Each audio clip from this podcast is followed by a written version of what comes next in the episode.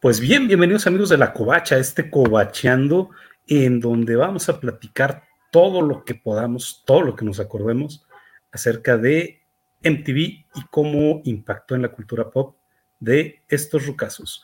Acompáñenos, por favor.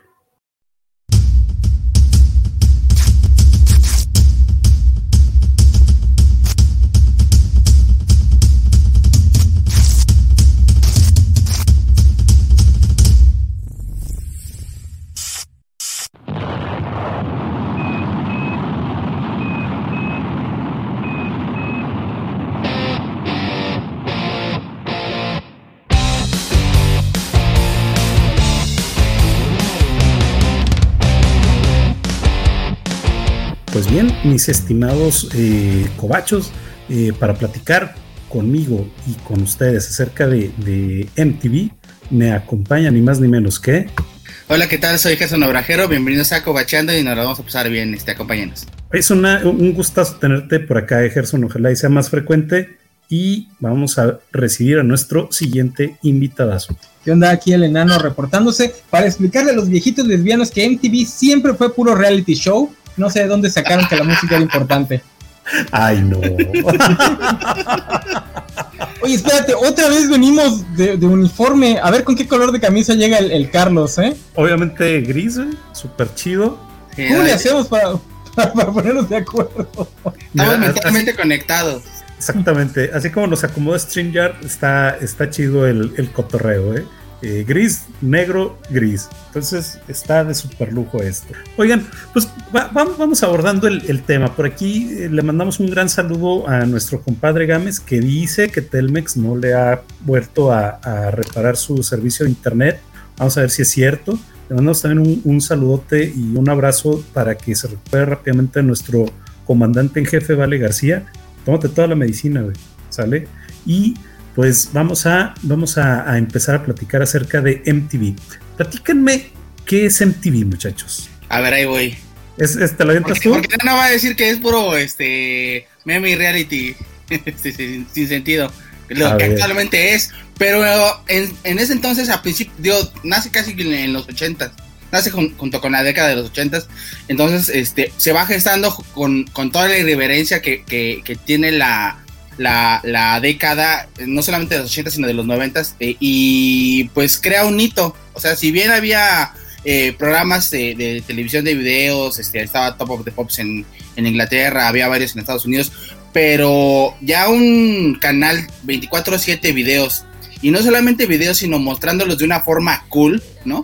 Con un concepto, realmente con una estética que definió una, una, una década. Pues era bastante impresionante, aparte las aportaciones en ideas hacia la televisión que M T V generó durante las, sus primeras dos décadas, la verdad, a muchos los marcaron, ¿no? En este, y sobre todo el, el, el apoyo a la, a la industria del video, ¿no? Que si bien nada más, eh, si han visto eh, videos de los setentas o, o inclusive algunos experimentos en los sesentas eh, de videos, eh, realmente solamente eran personas Eh, enfrente de una cámara eh, simulando que tocaban o simulando que cantaban y, y no había eh, arte, ¿no? No había irreverencia, no había eh, eh, carnita, ¿no? Que es lo que, lo que muchos recordamos de M T V, ¿no? Recordamos sus videos, recordamos sus programas de televisión, recordamos eh, sus, sus premios inclusive, ¿no? Entonces, este, todas las cosas eh, locas que pasaron durante sus primeros veinte años, creo que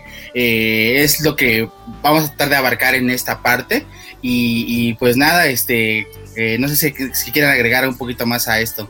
A, este a ver, enano, yo, yo, yo, yo creo, creo que, que tú nada... nos quieres platicar cómo, cómo eran eh. los videos. Bueno, di, dale, enano. Quédate, carajo. Primero que nada, el disclaimer.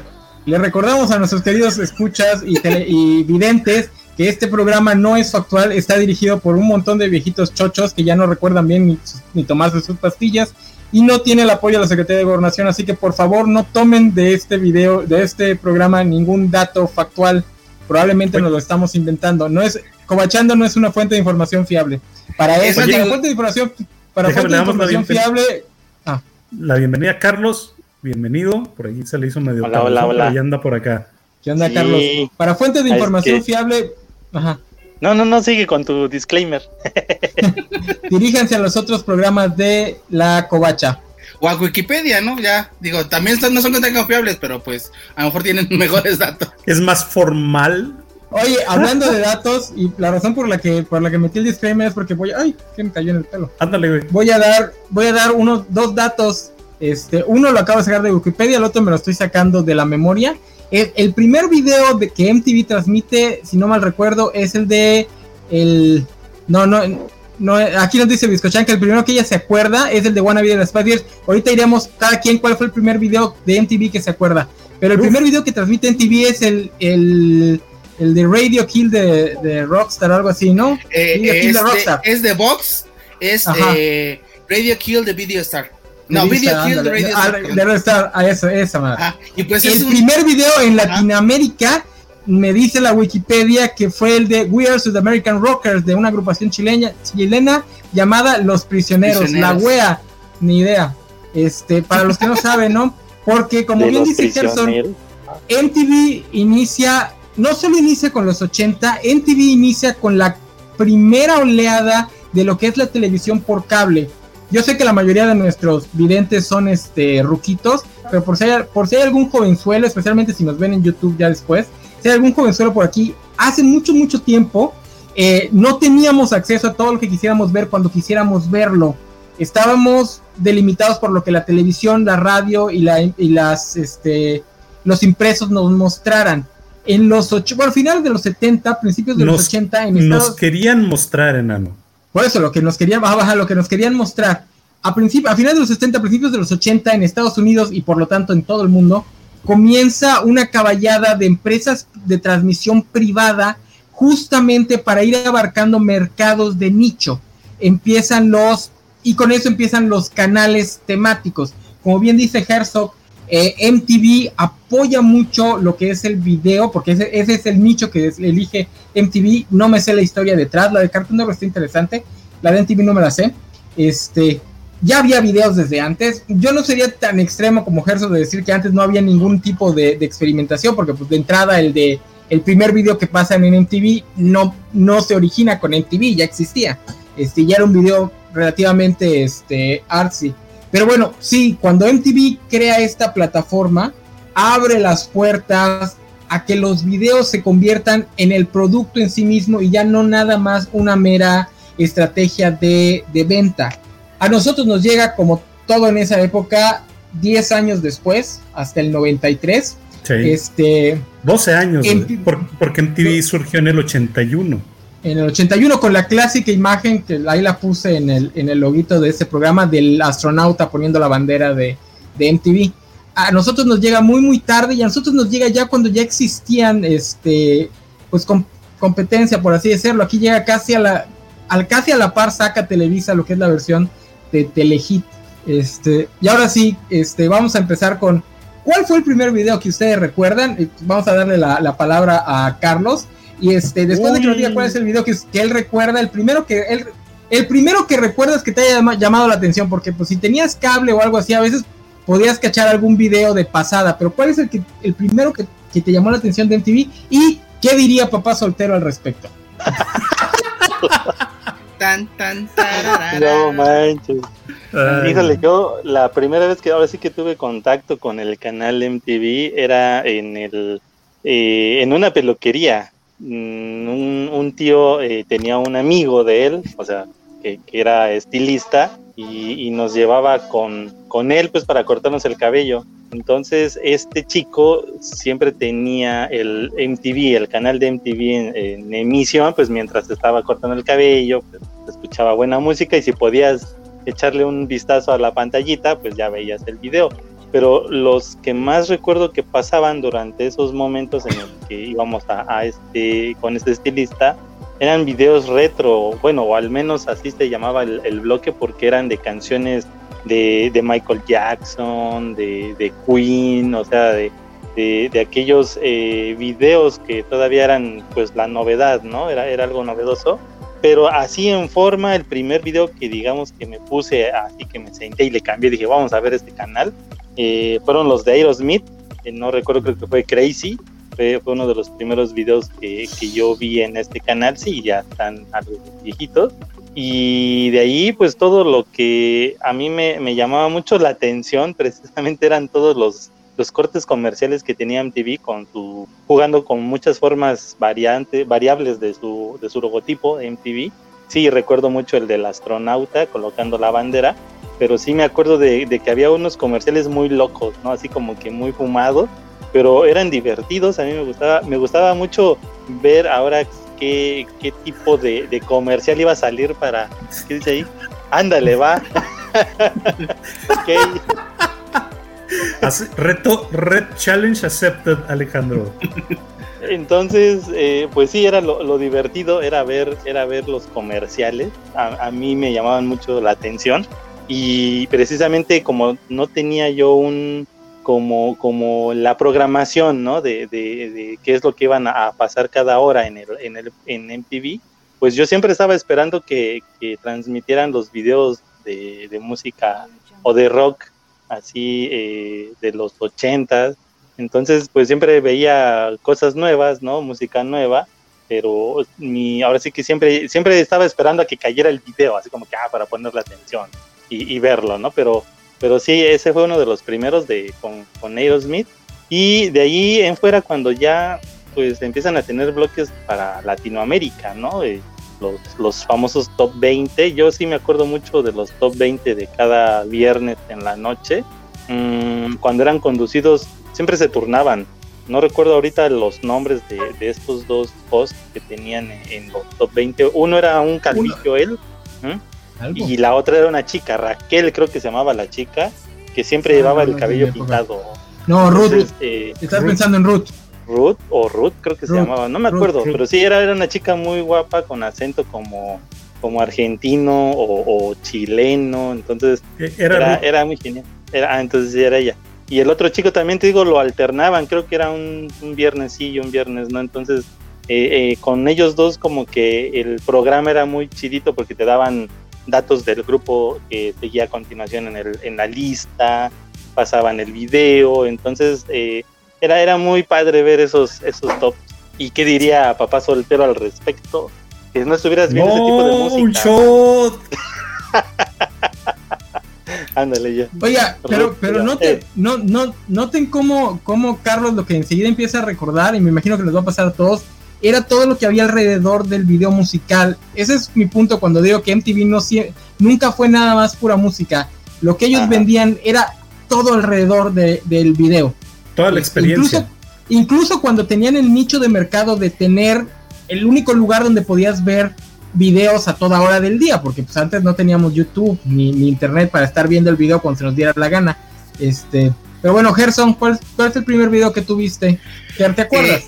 Es que para esto me gustaría retomar el, eh, el comentario de hace rato de, de Biscochan, de que llegó doce años después a, a, a México este M T V eh, tal, como tal. Eh, eh, yo recuerdo la primera vez, eh, oh, eh, una vez eh, ten, mamá tenía una amiga, este, nos invitó a su casa, ella tenía antena parabólica este eh, y pues, ahí tuve la chance de ver el M T V Este, que se estaba pasando en ese entonces.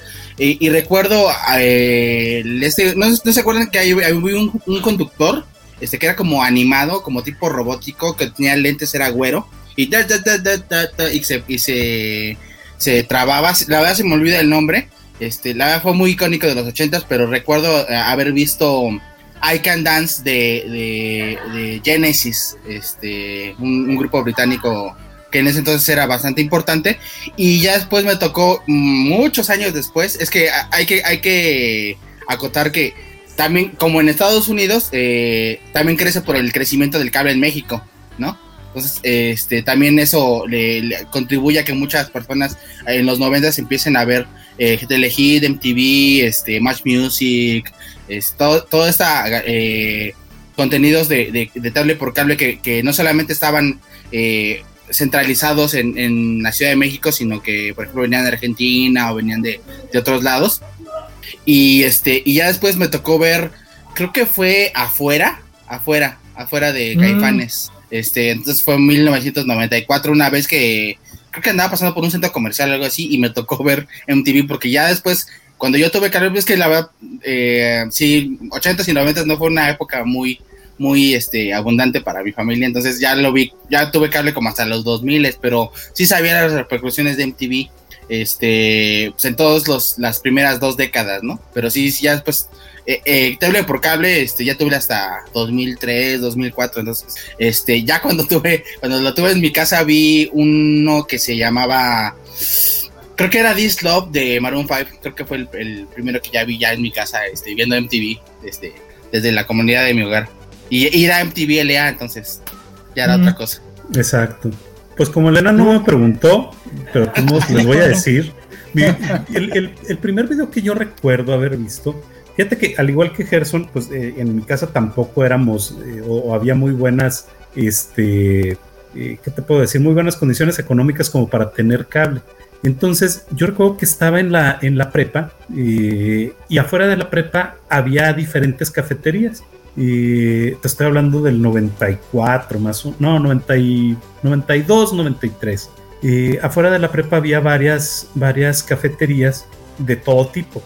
La clásica, el puestecito donde te venden gorditas, el, el, la papelería que le adaptaban ahí algo para venderte algo de comida, y la cafetería fresa, güey, se juntaban todos los fresas del, del Sabatis. Y en esa, recuerdo que en una ocasión llegué, entré, pues me, so, me mega sorprendió, güey, porque tenían televisiones este, que estaban colgadas en la pared, güey. O sea, no mames, güey. Televisión sotas de esas que pesan como treinta kilos, güey, o más, tamaño gigante, colgadas de la pared, y tenían M T V. De ahí recuerdo mucho un video de, de este grupo sueco, Ace of Base, The Sign, y me quedé súper enamorado de esas chavitas, güey. Dije, órale, güey, qué, qué chulada, güey. Y aparte la, la canción estaba muy pegajosa, muy popera, muy, muy, muy popera en ese entonces. Dance, este, amigo, dance. Sí, era dance. Era dance. Oh, uh, uh, uh. Al ritmo dance. Al ritmo dance. Y sí, entonces re- recuerdo mucho ese, ese video y como, como uno de los primeros que vi. Ya después buscando en, en algunos otros lados o no sé dónde llegué a ver que me, me impactó mucho eh, el video este de, de November Rain de Guns N' Roses. Toda, toda, toda la película que se aventaron ahí me, me pareció genial. Y un video previo a toda esta era de los videos que yo recuerdo mucho son los videos de Queen.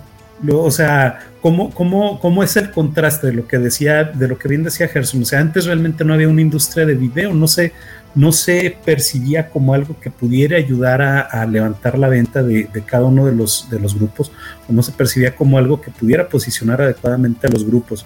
Entonces, eh, estos videos, el de... ¿Cuál te, cuál te puedo decir? Donde sale vestido de mujer, este Freddie Mercury, haciendo las labores ah, yeah. domésticas. I want to break free. Ajá. I want to break free.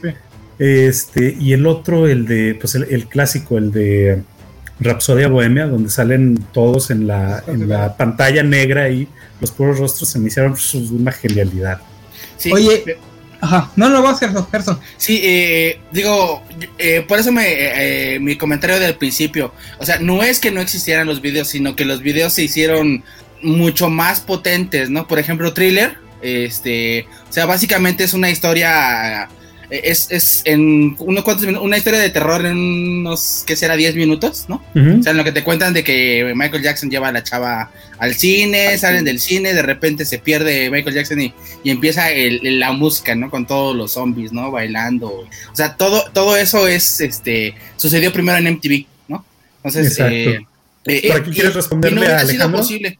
Eh, eh, eh, en mi casa, o sea, este, porque yo no tuve M T V en, ¿cómo se llama? Este, o sea, yo lo veía por, por fuera, ¿no? Con los amigos que sí tenían, o este, o en las cafeterías, como bien decía Juanjo, este, realmente yo no, yo nunca tuve M T V hasta después de los dos mil, pero, este, la, es que era bien raro porque si bien M T V producía contenido y estaba dentro de un canal de cable, después se repetía en otros lados. Lo rep- sí. Canal cinco repetía muchas veces muchas cosas y hubo veces en las que tanto T V Azteca como Televisa eh, pasaron los premios M T V. Entonces eh, se podía saber ese tipo de cosas, ¿no? Aparte, este, es súper icónico. Ahí peli- eh, eh, M T V aparece en películas, M T V aparece en series. O sea, realmente sí son, es momento icónico. Y, y aparte, por ejemplo, sus productos como, que después vamos a hablar, como Beavis and Butt-Heads o o este o Daria o, o este o, y ese tipo de cosas eh, o, o The Real World, de, pasaron de la de, de M T V hacia este a repetirse hacia otros canales. Entonces, este, si bien eh, no vimos M T V, eh, bueno, en mi caso, si bien no vi M T V desde M T V, eh, disfrutamos de M T V de muchas otras formas, ¿no? Oye, ahorita que mencionas los uh, videos de bueno. Thriller, sí, el de Killing the Dance Floor. Ajá. Killing the Dance Floor. Dan, dance on the Dance, Murder on the Dance Floor. Murder on the Dance, dance Floor. Este, ahorita que menciona a Herzog, a, a este, al Michael, y que mencionas November Rain, si quisiéramos decir que hay una época en la que M T V fue puros videos, es esa. Es el rey y la reina del pop, que se hicieron rey y reina del pop, justamente porque subieron a, supieron adaptarse muy bien a la era del video, como la, como el producto principal del, del cantautor, por así decirlo. Este, y en el lado del rock, pues tenías a este, Guns N' Roses, que creo que ellos llevaron al máximo la capacidad narrativa de los videos. Ya después los videos se harían un poquito más abstractos, este, para, para nuestro, porque por ejemplo veo que hay muchos ahí, este, que ya llegaron a decir, no, que en tal año ya se echó a perder. Si vamos a hablar de M T V como, como canal de videos, se empieza a echar a perder cuando sale Guns N' Roses. La, la, etapa que no, la etapa que nos tocó a la mayoría, el nu metal y todo lo demás, es donde empieza la basura. O sea, fíjate que, bueno, antes, antes de llegar a eso, es que, vamos ajá. platicando, vamos platicando. Oye, por, no, por no etapas, mío, no, no vámonos mío, por no décadas. Dije, no, dije, no dije mi video. Este, así como tú me lo preguntaste, ¿eh? Este, a ver, ¿cuál es tu video, Bernardo? Mire, así ya como todo, como todos dieron su, su trasfondo, por alguna extraña razón, a pesar de que yo soy extremadamente malinchista, yo nunca gravité directamente a M T V. A mí me llamaba más la atención Telehit. Siempre me llamó mucho más la atención Telehit. A mí, ya, ya que Gerson menciona que M T V era el rebelde y todo, a mí M T V se me hacía más ñoño que Telehit. Telehit era el que de verdad tenía cosas un poquito más edgy. Este, cuando M T V, pues ya la, nada más era la pura música y se veía muy mucho lo comercial detrás de... Por lo menos ya la etapa a la que a mí me tocó. Entonces yo no les podría decir cuál fue el primer video que vi en M T V, porque no me acuerdo si, por ejemplo, el primer video musical que me llama mucho la atención es La Copa de la Vida de Ricky Martin, pero no me acuerdo si lo vi en Telegido en M T V. Sí me acuerdo de haber visto, sí me acuerdo que en M T V pasaban por esa época el Baby One More Time, pero yo no le, no le hice mucho caso al Baby One More Time cuando salió. Me acuerdo de un video de Shakira donde ella está todo de negro, como en una, en una plataforma, este, la están filmando como desde abajo, no me acuerdo qué video es. Entonces... yo los primeros videos de M T V, y no, yo ni siquiera, ni siquiera voy a hablar de, de un video en específico, voy a hablar del top diez de cuando estaba Nuki. Entonces el primer video que me, seguramente con el que me clavé en M T V debió haber sido Wild Wild West, porque es de esa época. Wild Wild West. Uh-huh. Bastante padre. Oye, dale, dale lectura por favor, esto de Alejandro Guerra se me hace sumamente nos, interesante. Nos dice, nos dice el buen Alejandro Guerra, este, haciendo representación por los Alejandros, ya que el, nuestro Alejandro no vino hoy. Dato musical del día. Ghost es un cortometraje de veinticinco minutos que al día de hoy no se puede ver completo. Lo liberaron cada cierto tiempo, pero lo eliminan para preservar su legado y misterio. Eh, eh, no sé de qué artista habla. Ajá, no sé si necesitamos Jackson. Contexto, eh. por favor. Ah, el video de Shakira que menciona el enano es Ojos Así. Puede ser, no me acuerdo de la canción, luego lo checo. Cuando baila así como este árabe. No, sí, ahí, ahí donde bailan, donde mueven las caderas. Ese video en específico. De, déjame le respondo aquí a, a Samuel. Fíjate, Samuel, efectivamente, o sea, no, no es que se le haya perdido la fe a M T V o lo que sea, sino que es hay que envejeciste, hay que entender, Samuel. Exactamente, hay, hay que entender viejo. También el contexto. M T V de los ochentas a los noventas no tocó en México, salvo que tuvieses una de esas antenas parabólicas que eran del tamaño de una casa de, de previsión social. Eh, la, la neta, tenías casa o tenías este, antena parabólica. Los noventas nos tocó un, un combo medio extraño en México, con la aparición de los V Js, con, con tratando de, de, de, de hacer cool el canal de M T V, pero sobre todo mostrándonos mucho de lo que era el M T V de los ochentas en Estados Unidos. Posteriormente le fueron agregando cada vez más, cada vez más, cada vez más series, realities, y pues a partir de ahí la debacle, la debacle posterior a los dos mil. No sé si alguien me yo, quiera corregir esta, esta no percepción digo, que yo, yo no recuerdo. Digo, yo no le digo debacle porque, por ejemplo, para mí M T V termina en el dos mil cuatro, porque es la, es la época en la que yo salgo de la prepa y ya me deja de interesar estar siguiendo los videos musicales como si fuera la misa de la semana. Pero tengo amigos ligeramente más jóvenes que yo, para los cuales M T V llega hasta el dos mil nueve. Ellos aventaron toda la moda emo y para ellos My Chemical Romance es este, mm. un pilar de la cultura este pop internacional y la no, tienes razón. Para mí, para mí cuando, razón. cuando y ahorita, por ejemplo, ya de viejo, cuando hacen las retrospectivas y te hablan del M T V de los dos mil y de repente te ponen a Limp Bizkit y te ponen a My Chemical Romance, mi, mi, mi, la parte vieji, vieja lesbiana de mi cerebro dice, ¿cómo que My Chemical Romance junto a, a, a, a Limp Bizkit? Y son dos eras completamente diferentes, güey, ya, ya se han echado a perder M T V en este... Entonces, estoy seguro que los chavitos que vieron M T V del dos mil diez al dos mil quince ya te van a empezar a decir, no, porque en esa, ¿te acuerdas del M F I O y este, la de I'm Sexy and I Know It? No, ¿quién? Sai con... Ajá. Espérame, Gerson. Fíjate, Nano, que justo estaba viendo un, un programita estos de que están en YouTube de los primeros veinte años de M T V. Entonces, lo que estás platicando ahorita, haz de cuenta que estaban entrevistando a, a, los, a los integrantes... De, de varios grupos, güey. Uno de ellos a... ¿Cómo se llaman? Estos de... A, a los Foo Fighters, güey. Y les mm. preguntaban, este... Pues bueno, ¿y qué les parecen las, las nuevas tendencias que están este, en M T V? No, pues la neta ni el new metal. El, tras, el, el new metal, no, no me gusta. Dice, ahí gritando, etcétera, bla, bla, bla, bla, bla. Y es lo mismo que dices. O sea, la, la, la siguiente generación, que es la, la que tú dices, que My Chemical Romance y todo este, toda, esta, toda esta cultura emo que se, que se dio, es odiada por la cultura del new metal, que a su vez es odiada por la cultura del rock. Y Gerson nos quiere abundar más en esto. Sí, de hecho... Eh... Mira, p- primero empieza con de, de chile, mole y pozole, ¿no? O sea, podías encontrar Cyndi Lauper, podías encontrar eh, eh, The Police, podrías encontrar este Rom D M C, y después ya va empezando a, a, a eh, una avanzada de música eh, rara, ¿no? Con Guns N' Roses, este, Metallica, este, y de repente empieza dos vertientes en los noventas, ¿no? Un poco Britpop y de repente el grunge, ¿no? Este Pearl Jam, este eh, Nirvana, este Soundgarden, no te olvides Soundgarden, uh, Soundgarden, tremendos, Sound tremendos, Garden. tremendos. Entonces, eh, eh, poco a poco se va distorsionando la cosa. Este, eh, después llega Nine Inch Nails, Marilyn Manson, este, David Bowie también se cuela por ahí, se cuela por ahí, eh, y llegamos a los dos mil como que de repente de, eh, después de la, bueno, un poco después, un poco después de la muerte de Cobain, como que alguien dice basta. Y empieza el pop, ¿no? Este, y de repente empieza el rock a, a también a transformarse, ¿no? Empieza a llegar Limp Bizkit, empieza a lleg- llegar Sum cuarenta y uno, este, empiezan a llegar otro tipo de cosas que empiezan a, a coquetearse entre el pop y el rock, y entre el pop y el hip hop, y de repente hay otra vez otra nueva mezcolanza en los dos mil. Este, también hay mucho R and B, ¿no? Mucho, mucho R and B, mucho Beyoncé, mucho Destiny's Child. Este... ¿Te acuerdas también que empezó mucho el, el hip hop y el rap? Ajá. Sí. O sea, a ver, yo creo el que nu metal era, era una mezcolanza de rock y hip hop.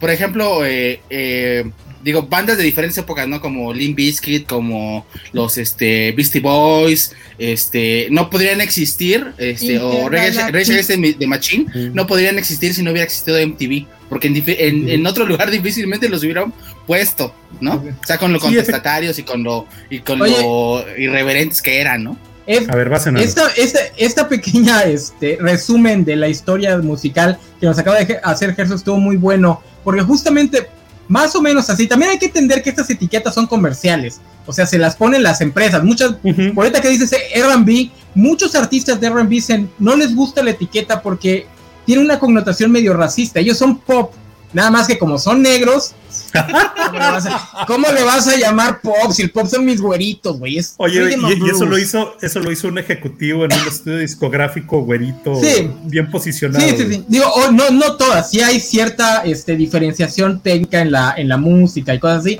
pero también hay mucha, mucha parte, pues que nada más lo pone un ejecutivo y dice, esta es la nueva moda de la fregada. Por ejemplo, el otro día leí que este Kurt Cobain, él siempre llamó a su estilo punk.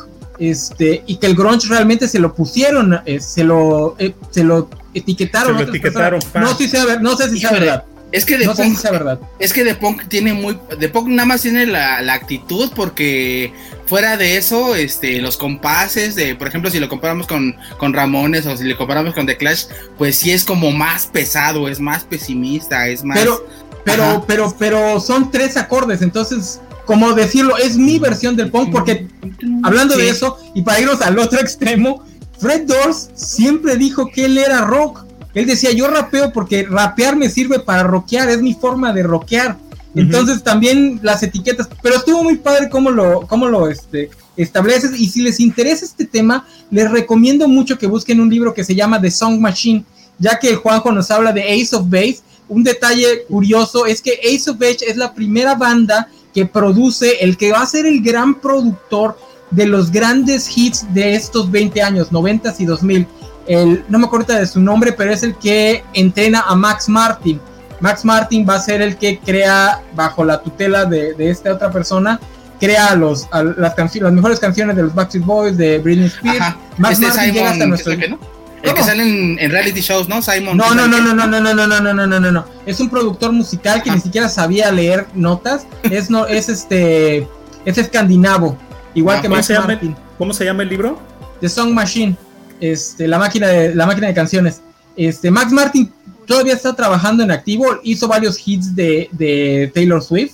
Entonces lo digo porque pues, ya nos llegaron a decir, ay, cuando entró Belinda es que se echó a perder, güey.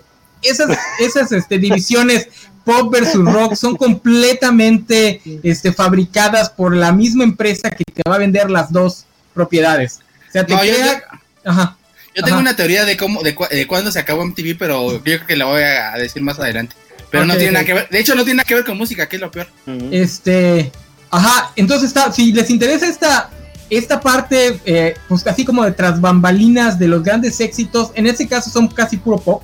Este, lo más rockero que llega a mencionar es este Avril Lavigne, porque pues Max Martin no trabajó con los rockeros.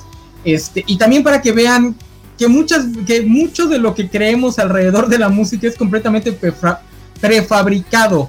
Este, por ejemplo, Taylor Swift durante años se vendió como la gran este, cantautora, pero ella también trabajó mucho. Este, y lo mismo han de hacer los rockeros, nada más que ellos cuidan más, no este, que no salga a la luz. Y bueno, este, me gustó cómo, cómo, cómo desarman, ¿no? Empieza el Britpop y el grunge. Este, después viene la primera oleada de las boy band, que son este uh, uh, uh, ah, sí, los sí. New Kids on the Block. No, no, no, no, New Kids no. on the Block. Este M Sync es la segunda oleada. La primera oleada es la que la que entra a menudo, este Magneto, este sí, ese, Wanda, Mercurio, ajá, ajá, este, Take That, Boys On, este, ajá. Boy, Boys to Men, Boys to, Boys men, to men también. Que, otra cosa es otro R and B. Género que le robaron que le robaron a los negros por completo, igual que igual que el rock, igual que el rap. No este, puede ser. Pero no bueno, puede ser. Después viene el escándalo de Milli Vanilli, que como que corta un poco la la este. Pl- platícanos ese escándalo noventero, Nano. Ah, ¿Cómo, cómo, cómo, bueno. cómo venía? Es es por mucho tiempo Mira, una leyenda urbana hasta que ya quedó. Sale en M T V justamente. Wey. A ver, en échale. M T V sale en el Behind the Music, cuentan la historia. Vanilli, Milli Vanilli era una pues, agrupación de dos este, cantantes este, afrodescendientes, si no mal recuerdo, que un día los cachan de, haciendo un descarado playback, entonces les arman un escandalazo como no tienen idea. Y eso, tal vez ustedes no conozcan a Milli Vanilli, porque pues tampoco es como que en México hayan sido muy fuertes, pero el escándalo pega tan duro, y ahorita que recomendé The Song Machine ahí lo cuentan, que por ejemplo, los Backstreet Boys, cuando los contratan, cuando contratan a los chavitos, que los contratan de doce, trece, catorce, creo que el más grande tenía diecisiete, que es el que cuando ya eran famosos ya tenía como treinta, el guapito de la, de la barbita de candado, este, cuando los contratan los obligan a cantar constantemente a capela, justamente porque tienen miedo de que vayan a ser otros Milli Vanilli, este, entonces no, él duró muchísimo hasta que ya, estamos hablando del dos mil cinco para acá, es que se empieza a aceptar otra vez mucho el autotune, y pues ya, ya todo el mundo sabemos que todos esos cantantes usan playback. Y también a veces es entendible porque tampoco van a estar haciendo marometas en el en el, en el escenario y, y alcanzando los rangos de voz que alcanzan cuando están bien sentaditos tomando su té en una cabina. Es, pero pues en los noventa era así de que tenían que cantar. Ahorita se, me, se nos fue a mencionar a lo que debió haber sido la banda femenina, que al día de hoy la banda femenina más importante, más de, importante de la historia de musical. Todos, de todos los tiempos, las Spice Girls. Las Spice, ¿sí? Las Spice Girls. Y fíjate que ahora... Justo, justo hoy por la, por la mañana tarde salí a hacer al, algunas diligencias junto con mi hija, y cuando vamos en el auto va, es, es un momento muy padre en el día porque vamos poniendo cada uno una canción en el Spotify, pa, pa, pa, pa. Entonces le dije, a ver, ponte a las Spice Girls. Ah, estuvo muy chida, estuvo muy padre, estuvo muy, muy, muy padre ahí el, de, el, de el hecho, Juanjo, Ese libro, ese libro que te menciono abre y cierra contando este, la experiencia del, del periodista que lo escribe con, justamente con su hijo y su hija. Este, cómo, cómo ve a sus hijos ir desarrollando su propio gusto musical, y a través de eso es que él empezó a generar esta actitud más crítica de, güey, tal vez mis gustos musicales no es que fueran la mejor música, es lo que me tocó a mí de adolescente. Exacto. A ver, Gerson. A ver, Gerson. Eh, me gustaría retomar la onda de, de Milli Vanilli que comentaba eh, el enano y que ahorita está comentando Luis eh, Juárez. Fueron bastante, bastante famosos. Sí. Eh, porque no solamente era... Era como que un, un precedente de las boy bands, porque esos tipos cantaban y bailaban en, en vivo. O sea, era, era como el, el paso evolutivo de Michael Jackson. Exacto. Pero la única bronca es que detrás de ellos había un grupo completamente diferente. Este, eh, o sea, ellos eran altos, eran delgados, este, vestidos muy fashionistas, con unas rastas eh, bastante padres. Pero detrás había personas normales tocando, ¿no? Entonces, cuando, cuando sucede el escándalo de Milli Vanilli, dan a conocer a los verdaderos Milli Vanilli. De hecho, sacaron un par de discos y pues la bronca es que era combinar la belleza de estos tipos con el talento de los otros. Entonces, eh, quitas la belleza y dejas el puro talento, y desgraciadamente no pegaron como, como, como se supondría que debería de pegar, porque la música, si ustedes checan en, en Spotify o empiezan a ver los videos de, de, de, de Milli Vanilli, pues realmente la música es bastante buena. O sea, es eh, lo que... Eh, eh, catalogan como R and B, eso, o sea, es un pop bastante, bastante bien hecho, bastante completo. Es un paso evolutivo de todos los sesentas y los cincuentas hab- que habían creado Motown y, y, y todos los, los récords de, de Detroit, y, y, y, y eh, con respecto a la música afrodescendiente, que la verdad es bastante buena, pero era el paso evolutivo ya con beats y con cosas de los ochentas, bastante, bastante bueno, pero, pero llegó a eso. Pero también esto causa lo que M T V también es un sello característico. Y yo creo que eh, eh, creo que los Milli Vanilli y el escándalo es lo causante. El, el Unplugged de M T V. O sea, ¿quién no recuerda un Unplugged de M T V? ¿No? O sea, este... Y, y la verdad, salieron por montones, tanto tanto eh, en Estados Unidos como, como, como en México. A mí me gusta mucho el, el de Paul McCartney, por ejemplo. Este, hay uno de, de este Kiss, ¿no? Que salen sin maquillaje, ¿no? Tocando con guitarras, ¿no? ¡Qué rollo! O sea, este... Todos los grandes el, tuvieron. Ajá, el, icon, el icónico de Kurt Cobain, porque lo graban y a los tres días se suicida. O sea, hay cosas bastante, bastante buenas. Oasis también tuvo el suyo, este, que son básicamente icónicos, ¿no? Este, eh, Charly García, por ejemplo, aquí también tuvo el suyo. Este, Café Tacuba tuvo uno y hace un par de años tuvo otro. Este, um, cosas que Molotov realmente tuvo uno hace poco. Son, ¿Cuál, ajá. ¿cuál, cuál fue tu, tu preferido, Gerson? Mi preferido, eh, eh, la verdad, es el, el este, en, ¿cómo se llama? En Estados Unidos, bueno, en, en M T V normal, el de Paul McCartney, que se llama Bootleg. Este, uh-huh. Es bastante, bastante bueno, porque son cuatro instrumentos, cuatro o cinco instrumentos, este, casi nada electrónico. Este, Paul McCartney, eh, creo que en la facultad de sus poderes, este, de solista. Y en latino, Este, tengo dos, eh, el Confort y Música para Volar de Soda Stereo, que la verdad es un discazo, aunque estaban todos drogados, pero sacan un... No importa, Gerson. sacan sacan un, un, un M T V bastante, bastante decente, y este, Charly García, este, la verdad, todo lo, lo eh, la síntesis de su carrera en un, en un concierto, cuando este tipo ya estaba entre la vida y la muerte, porque le afectó tanto la... la muerte de Kurt Cobain que hasta se pinta el cabello de amarillo, este, ya empieza a, a desvariar en las canciones, este, y aún así saca un, un disco bastante, bastante decente. Entonces yo creo que es, es este, el, el, el core de M T V, o sea, te muestra el artista y su talento, pero también sus defectos, ¿no? Entonces, este, eso es lo que a mí, por ejemplo, me gusta mucho de, de los de los M T V, este, eh, Unplugged, ¿no? Por ejemplo, eh, Eric Clapton, este, había muerto su hijo unos, unos cuantos, este, meses antes, y, y estrena Tears in Heaven ahí. Entonces, estrena Tears in Heaven, o sea, una de las canciones más icónicas, la estrena ahí y es como un revamp en su carrera, ¿no? Entonces, es, es bastante bueno. Que, por cierto, yo durante toda mi vida tuve como la versión normal de tanto de Tears in Heaven como la de Laila, las de Unplugged. Yo hasta hace muy, muy, muy poco escuché la versión original de Laila, la, de, de, de Laila, la de la de guitarra, Lo odié. Lo odié con todo mi corazón. No puede ser. Es, es excelente. No tiene una parte no. rockera y de repente tiene una parte así como de relaxa, de relajación. Y no, la historia detrás del aire es bastante buena. Sí, pero me gusta más el Unplugged porque como, como es este... Tan, es la, es un... tan, tan, sí, sí, sí. Tan, tan, esas dos canciones sí. me fascinan. Este, por cierto, el Unplugged de Molotov. No? Yo no uy, fui mucho de... El de Molotov, cierto. Es una basura. El Unplugged, perdón. Es una basura porque le dieron en toda la madre a, a Give Me the Power. O sea, ese Unplugged lo deberían quemar y los que se deberían haber suicidado son ellos, no Kurt Cobain. Se deberían suicidar por haber hecho esa basura. Una basura, una basura. Solo tiene una canción buena que es la de Hit Me, este, dos o tres, que la hacen con, en colaboración con otra artista que sí les quedó más o menos. Pero no, a día de hoy me da coraje lo que hicieron con Gay. Así, era su única canción buena, imbéciles. Era la única canción decente que tienen. Sí. Y le echaron a perder. A ver, pero ¿cuál es tu favorito, Nando?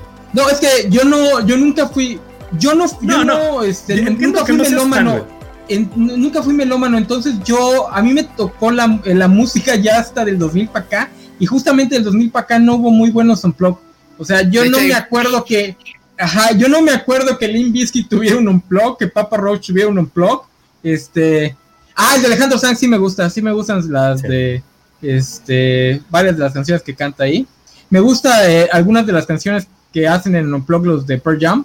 Ah, de Maná igual, de Shakira no me acuerdo de ese. Del de Shakira sí, no saca un, una versión muy muy buena de Moscas en la Casa. Unplugged, bastante, bastante bueno. Eh, aquí nos dice Mario Antonio ochenta, lo mismo le iba a preguntar, si es el Paul McCartney, el Paul McCartney real o el falso, que por cierto eso es una cosa generacional, porque los chavitos de ahora tienen este mismo mito, exactamente este mismo mito. A ver, con Abril Lavigne. Yo no, yo no me lo sé, güey. Mira, alguien Ay, por ahí se contexto, inventó contexto, contexto, please, por ahí se inventó que Paul McCartney muere durante la grabación de uno de los discos. Reemplazado antes, ¿no? Ajá, antes dicen que ser, entre, entre eh, no me acuerdo si es Revolver y sergeant Pepper, eh, eh, Paul McCartney sufre un accidente de eh, motocicleta. De auto. Ajá, o de auto, no me acuerdo. Entonces, y lo, eh, o sea, él, le pega un carro. No mm. me acuerdo si él iba en una moto o algo así. Y lo reemplaza un doble idéntico y que y está lleno de, de, de y que el sergeant Pepper está lleno de sutiles mensajes que te están diciendo que Paul McCartney ya está muerto.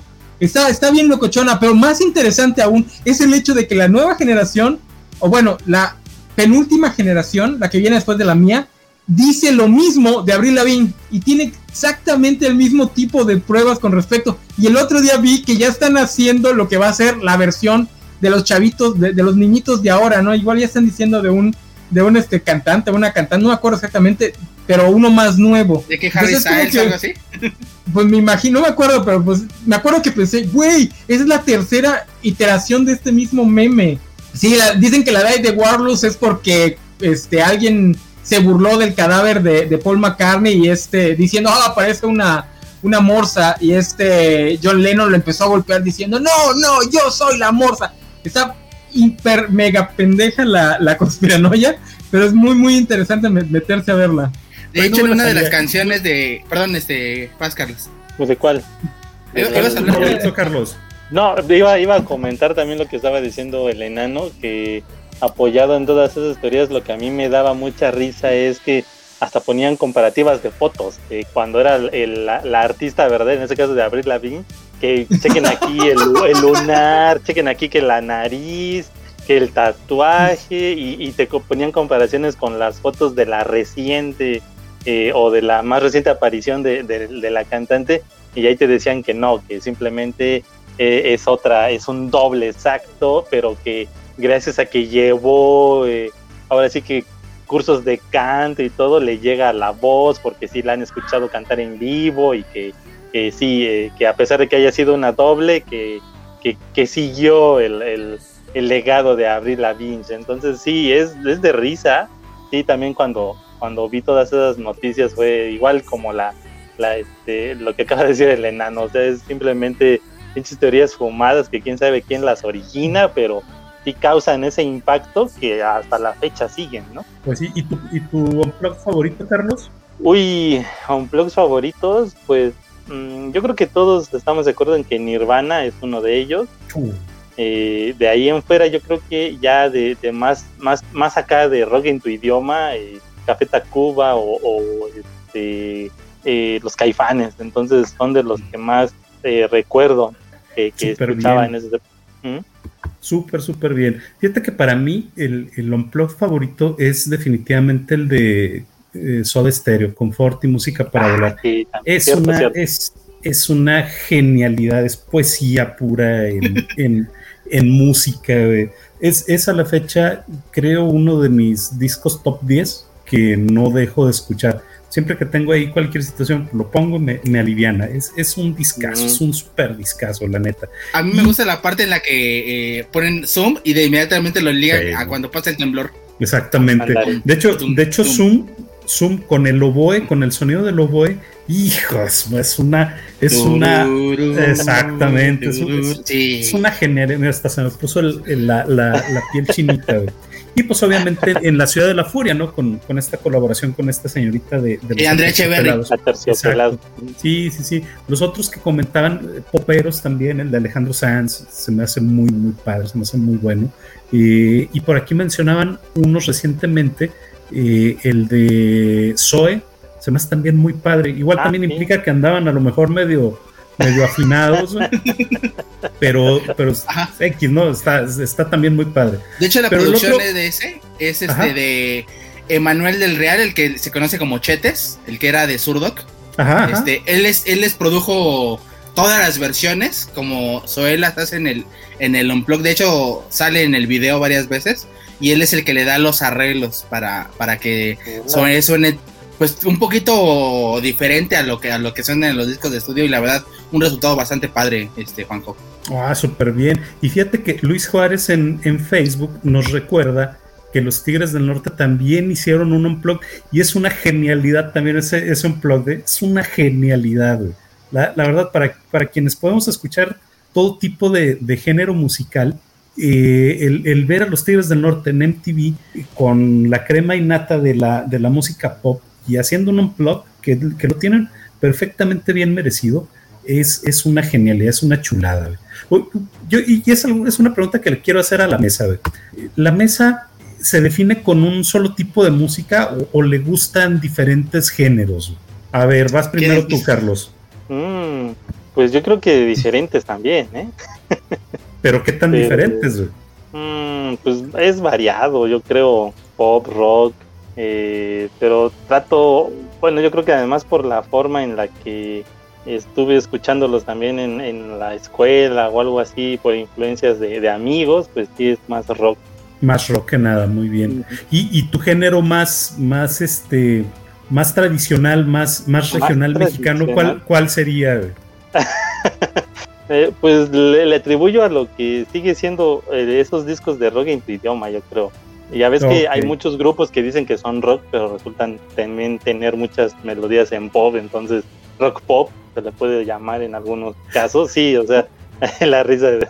Oye, yo, yo, yo me acuerdo mucho de, de una ocasión que estaba en la, en la facultad y, y en ese entonces, no lo hagan niños en casa porque no es bonito y van a hacer llorar a, a Ed Brubaker, pero en ese entonces se pusieron de moda los quemadores de C D, güey. Los ah, quemadores de C D, güey. Entonces uno de nuestros compañeros tenía eh, en su casa un quemador de C Ds, güey. Pues fue el centro de pirataje de todo, de sí, toda de la aquí, generación, güey. Sí, sí. O sea, no lo sí. hagan, como ya lo dijo el buen J J, pero también a la par empezaron a salir estos programitas que transformaban los tracks a eme pe tres, del famoso eme pe tres. Y sí, también claro. La leyenda contaba que solamente si tenías un quemador podías tener eh, acceso a estos archivos con un programa que te traía este software para grabar. El Entonces, Winamp. Sí, eh, también era así como que, eh, oye, este, ya tengo mi quemador en mi casa, pues vamos, llevo mis discos, pues, órale. Simón, y hacíamos, hacíamos respaldos, pero los transformábamos a eme pe tres.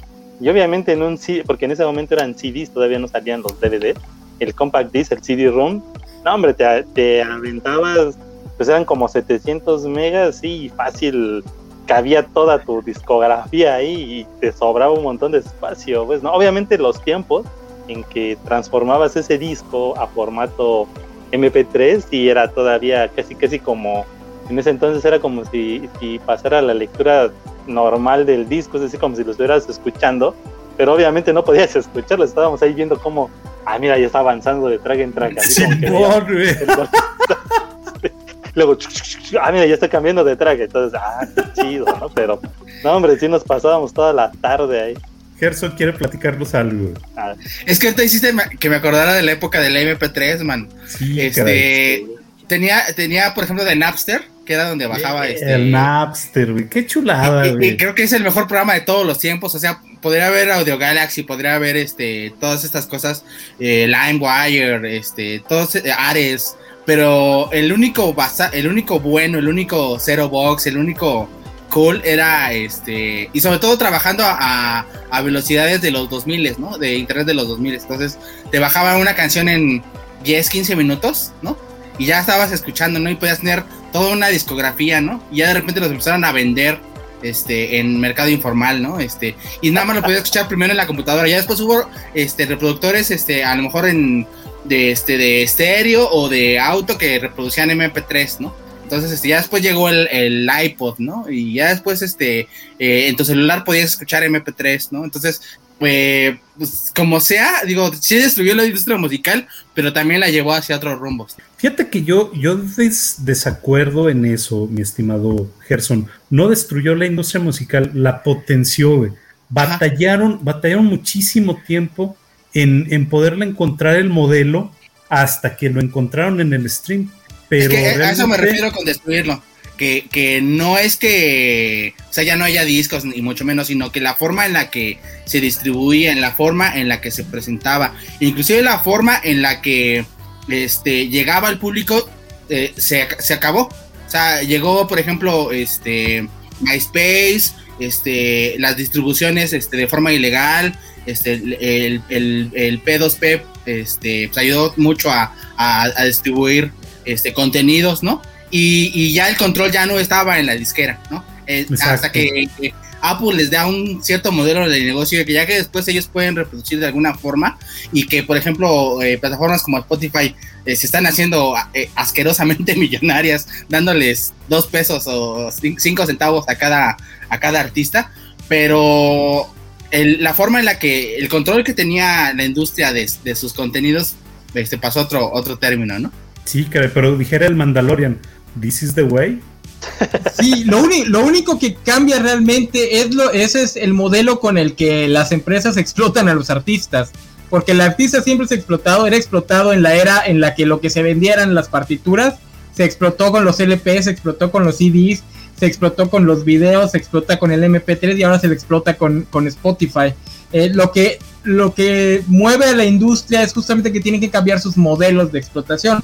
Antes una disquera podría hacerse asquerosamente millonaria con un solo este, gran hit. Ahorita ya no tienen, ya no existen esos grandes hits, por, grandes hits porque los mercados están demasiado diversificados. Tú ya no puedes lograr que en una casa toda la familia se siente a escuchar la misma canción. La niña va a escuchar, no sé, Paw Patrol. Este, el chavito de doce años escuchará lo que sea que estén escuchando los chavitos de doce años. El viejito va a seguir escuchando Guns N' Roses, etcétera, etcétera.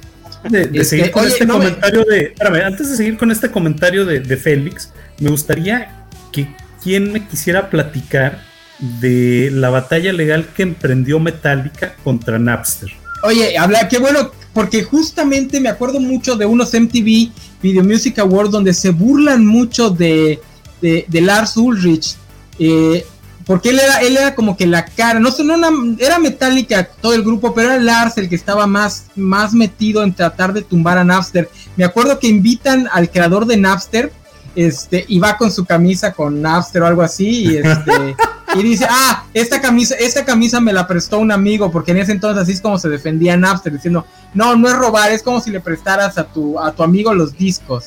Exacto. Este, y, ju- y justamente, eh, en esa época estaba durísimo Metallica contra la contra la este contra esa nueva tecnología. En, en retrospectiva ninguno de los dos tenía razón, ¿no? Lo que de, lo que le preocupaba a Metallica era muy preocupante y al final mucho de ello se, se cumplió. Este, pero por otro lado, la advertencia que le hizo el creador de Napster a la industria musical fue completamente cierta. Él le dijo, "Miren, la tecnología ya existe. Lo único que van a decidir es, ¿la usan ustedes? Exacto. O la usa el público." que fue lo que ocurrió. Tardaron como do, hasta que sale Spotify, no, es que realmente, no, porque todavía el modelo hasta mediados, de... hasta la mitad de la década del, entre el diez y el veinte, güey. Por eso, con Spotify. Fíjate. Ajá, Gerson.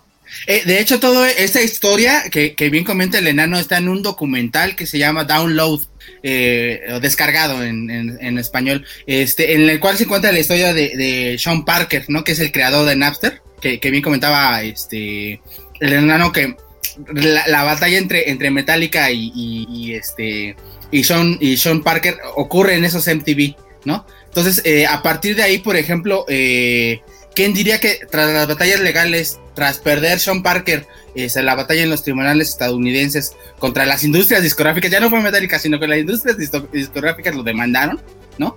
Este, tuvo la oportunidad, por ejemplo, de después de ser este de los pioneros y apoyadores de Facebook, y es accionista de Spotify, ¿quién lo diría, no? O sea, este tipo no se murió de hambre, ¿no? Este tipo oh, no, no acabó... Se hizo este, millonario. Se hizo asquerosamente millonario, y lo era aún más con Napster. Entonces, este, la forma en la que esto cambió eh, la, la estructura de, de la industria musical, de, de alguna manera también le pegó a M T V, ¿no? Porque, o sea, si ya querías ver música, si ya querías escuchar música, ya no ibas a escuchar la radio, ya no ibas a esperarte a ver a qué horas te programaban este en, en todo el, el top cuarenta de, ya sea de la radio o de, o de, o del canal de videos, tu video de preferido, ¿no? Ibas, alguien ya lo había subido a YouTube, ¿no? De alguna otra manera, alguien ya lo había este, subido a la nube y lo podías descargar por Napster o por, o por LimeWire o por este tipo de programas, y lo podías escuchar a la hora que tú quisieras desde tu reproductor este de eme pe tres, ¿no? O en tu celular, ¿no? Entonces,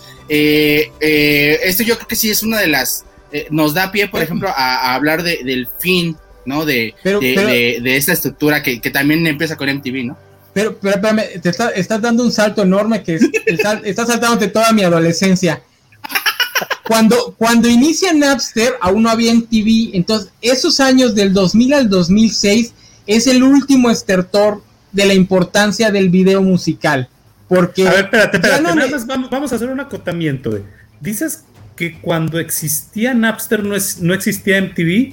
Digo, perdón, no existía YouTube. Ah, es no correcto. Existía YouTube. Ajá, dale. Entonces, eh, ya tenías la capacidad de escuchar las canciones que se te diera la gana, lo que aún no tenías era la capacidad de ver el video.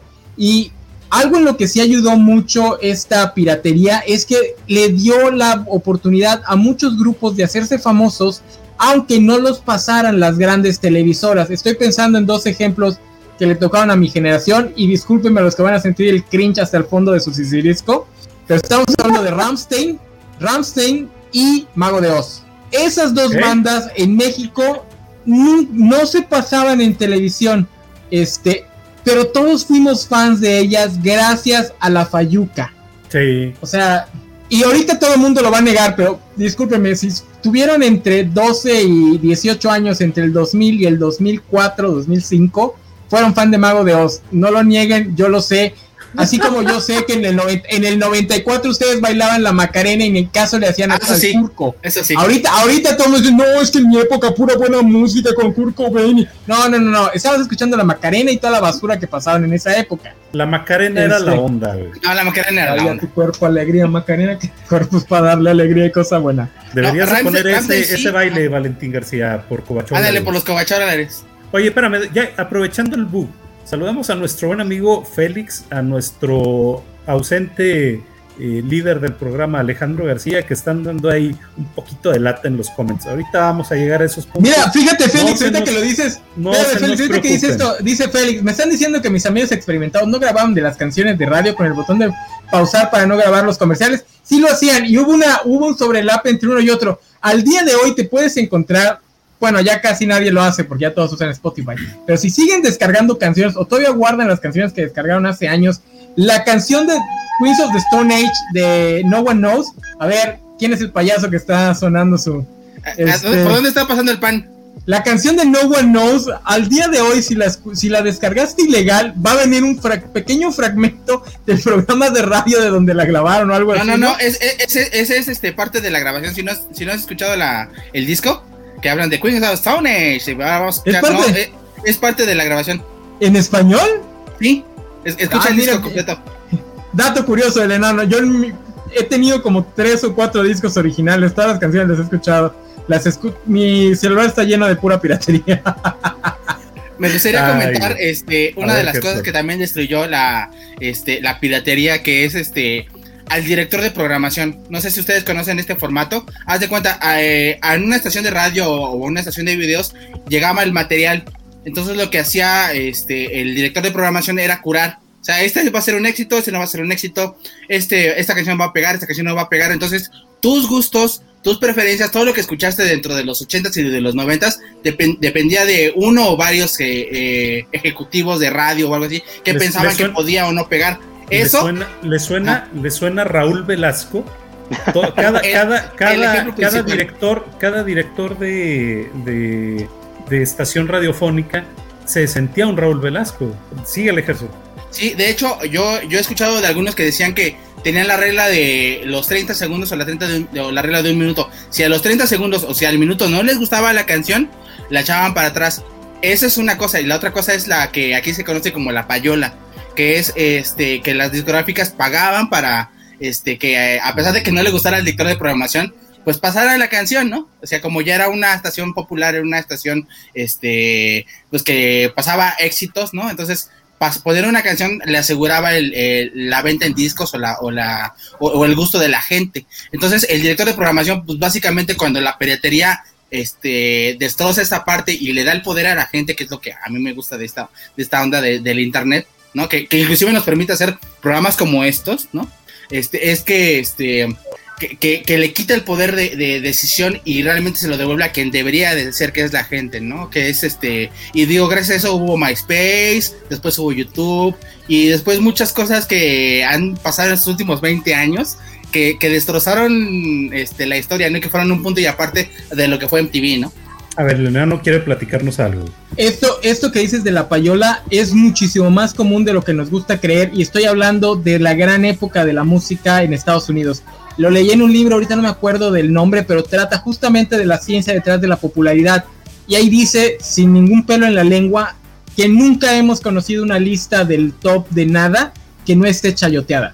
Que así es como las grandes empresas construían la popularidad, porque no tenían las herramientas para saber qué era lo que la gente escuchaba. En los ochenta, lo que la gente escuchaba en Estados Unidos probablemente era el rap. Pero ¿qué es lo que salía en, la, en los top diez, en los top de, de canciones de Billboard? Pues lo que lo que este decían las empresas que se escuchaba. Muchas veces lo que hacían era a través de preguntarle a las empresas. Mira, otra cosa para viejitos, ustedes ya no lo, ya los niños ya no lo conocieron, pero antes había tienda de discos. Este, uh-huh. Lo último que se vio aquí era el Mix Up. Lo que hacían era ir a, era, era ir a llevar un registro de lo que más se vendía, pero eso siempre estuvo chayoteado. Las empresas le decían a la, al, al dueño, si es que todavía eran en tiendas este de mom and pop, o si ya era una cadena, pues la misma cadena ya tenía su lista de qué es lo que tenías que decir, qué es lo, lo más vendido, porque justamente cuando dices que algo es popular y lo estás transmite, transmite y transmite, pues se vuelve popular. Y ahí voy a mi siguiente punto. Ahorita, ¿saben cómo es lo que cómo lo hacen las empresas? A través de TikTok. Los las canciones que más se escuchan en TikTok son las que empiezan a programar. Mm. Porque ahorita sí ya... Sí, justo, justo, sí. me lo, justo me lo acaba de decir mi, mi hija en, en este trayecto que te comento. Me dice, mira papá, esta canción es de una chava que salió en TikTok. Dice, pero pues en TikTok no salió bien y ahorita ya está muy padre. Me gusta mucho por esto, esto, esto. Y sí es cierto. Entonces, estoy seguro que ahorita ya están las empresas detrás de TikTok para presionarlos para que sus canciones aparezcan más en el, en el Exacto. algoritmo. Ahorita todavía está padre porque todavía se nota que es muy random. Para los que ya estamos viejitos y ya no nos gusta sentarnos a escuchar nueva música, les recomiendo que usen TikTok para encontrar nuevas canciones. Yo ahí descubrí a la, la que va a ser la nueva Britney Spears, la esta Olivia Rodrigo o algo así, la de... Ajá. Y está muy padre su estilo. Bastante bueno, este, ¿eh? Sí. Me, me, me, siento, me siento mal de estar escuchando a una chavita de diecisiete años, pero está muy padre su estilo. Ahí he descubierto muchas canciones. Hay que disfrutarlo antes de que las empresas encuentren la forma de, de, de mañosearlo. Si fuera por el enano, solo hablaríamos de TikTok. TikTok es el futuro. TikTok es el futuro, viejito. El, futu- el futuro es hoy, viejo. Es el futuro es hoy, viejo. Pepsi. Ah, no. Oye, oye, bueno, oye, Gámez, Gámez quiere que hablemos de Britney Spears. Ya es hora de entrar a esa de, otra antes, época, antes, por favor. Antes, no, antes de hablar de Britney Spears, vamos a hablar de, de algo que también tuvo mucho impacto en, en M T V Latinoamérica, que eran los V Js. Esta serie, esta wey, serie wey, de... es, la, es la, la etapa de los V Js grande, inicia con Backstreet Boys, Britney Spears, Limp Bizkit. Exactamente, pero antes de, de hablar de, de qué nos presentaban ellos, vamos a platicar de la personalidad que tenían, de, de cómo, de cómo el ser cool era lo que te, lo que te mostraban en pantalla, de cómo era vivir al, al estilo M T V, al estilo prácticamente Rockstar. Estaban viajando, estaban yendo a, a, a Lollapalooza, estaban yendo a ¿dónde más? A Viña del Mar, estaban las chavas bien guapas, estaba, estaba todo. Era, era, era un, para un adolescente, ver, ver M T V te, te sacaba totalmente el, sí. el, el deseo aspiracionista. M T V estaba muy, por eso es que me gustaba más Telehit. Telehit, como estaba mal hecho, entre comillas, se sentía más real. Digo, también tenía a Luis de Llano ahí manipulando cosas, pero la maquinaria de M T V para mediados de los noventa para acá ya estaba bien, bien definida para que el V J fuera todo lo que el adolescente quería ser. Y tú sabías que habías envejecido el día que prendías M T V y el V J te rompía las pelotas. Si tú ponías M T V y el V J te caía gordo, ese día, amigo mío, murió tu juventud. Así de sencillo. Yo, a mí me pasó en el dos mil diez, un día prendo M T V y está un V J diciendo un montón de estupideces, con una actitud que me pareció extremadamente castrosa, así de, güey, me gustaría agarrar un bat y estamparse en la cara ese imbécil. Ahí fue el día que dije, wow, ya envejecí, ya soy un viejito, vámonos de aquí. Pero el, el, el, la época que les tocó a cada uno, porque somos ligeramente dis, de distintas edades, entonces nos han de haber tocado V Js ligeramente distintos, entre comillas, pero me imagino que todos vamos a grita, gravitar entre Ruth y Arturo el Pantera Hernández. Que fueron a los Arturo Pantera Hernández no lo conocí, a, a Ruth sí la conocí, okay. Básicamente. Ruth, Ruth es la original, por así decirlo. Sí, este, era la más era, cool, güey. No, a, a eso es lo que voy, depende de qué edad te tocó. A mí Ruth ya no me parecía cool, porque para mi generación Ruth ya era, la actitud de Ruth ya era el estándar, ya era hasta medio fresona. A sí. mi generación ya le, le tiene que tocar un poquito más de edgy, le tiene que tocar un poquito más de irreverencia.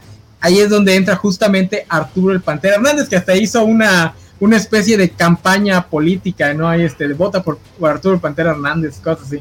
Y bueno, para los que no, los que no les tocó, estamos hablando de los programas en donde se hacía un conteo, un top, y entre cada canción salía un presentador a hablar un poco de la canción, a hablar un poco de los, de los artistas, a dar un poquito de nota ahí, este... pues a verse cool y la fregada, que era lo que llamaba mucho la atención, no era nada más que te pasaran este la, el video y ya. Exactamente. Entonces, fíjate que había tops de todo tipo, había los sí. top, los top diez, los top veinte. El, el, el principal, el top diez, que era de lunes a viernes, y luego estaba el top veinte, que era el del fin de semana, y luego había tops especiales, ¿no? A veces hacían top cincuenta, a veces hacían top cien, pero estos generalmente eran este... Generalmente eran este, temáticos, ¿no? Top cien del pop, top cien del rock. Y aquí el buen Vale García canjeó sus cobacholares para que le hablemos de los top cinco de los mejores momentos de los B M A. B M A, oh. No sé si quieras que lo hagamos ahorita, Juanjo, o esperamos ah, a que lleguemos a los... Va, venga, vámonos, bueno, una vez antes que nada, ¿qué son los... Bueno, los B M A sí los han de conocer, sí los han de conocer porque siguen este, existiendo. Pero bueno, esos existían en nuestra época cuando todo se hacía con piedra y fuego. Este... ¿Cómo le hacemos? Que cada quien diga su, su momento preferido. Que cada quien diga su, y... top, su top, su top, su momento preferido de los B M A. Ok, déjenme empezar a mí porque estoy seguro que ustedes van a agarrar los de Britney, los de la Britney. Bendigo, entonces, bendigo, no. Yo, yo, entonces yo voy, a, yo voy a agarrar uno que no es nada más pura calentura. Este, no sé si se acuerden, pero en unos M T V, en unos eh, Video Music Awards gana Limp Bizkit un premio. Uh-huh. Y se lo gana a los Rage Against the Machine. Uh-huh. Entonces el bajista se encabrona y se sube al escenario y se trepa en lo que tenían una estatua de la libertad. Probablemente era el, el los pre, la premiación posterior al nueve once, porque tenía una estatua de libertad grandotota.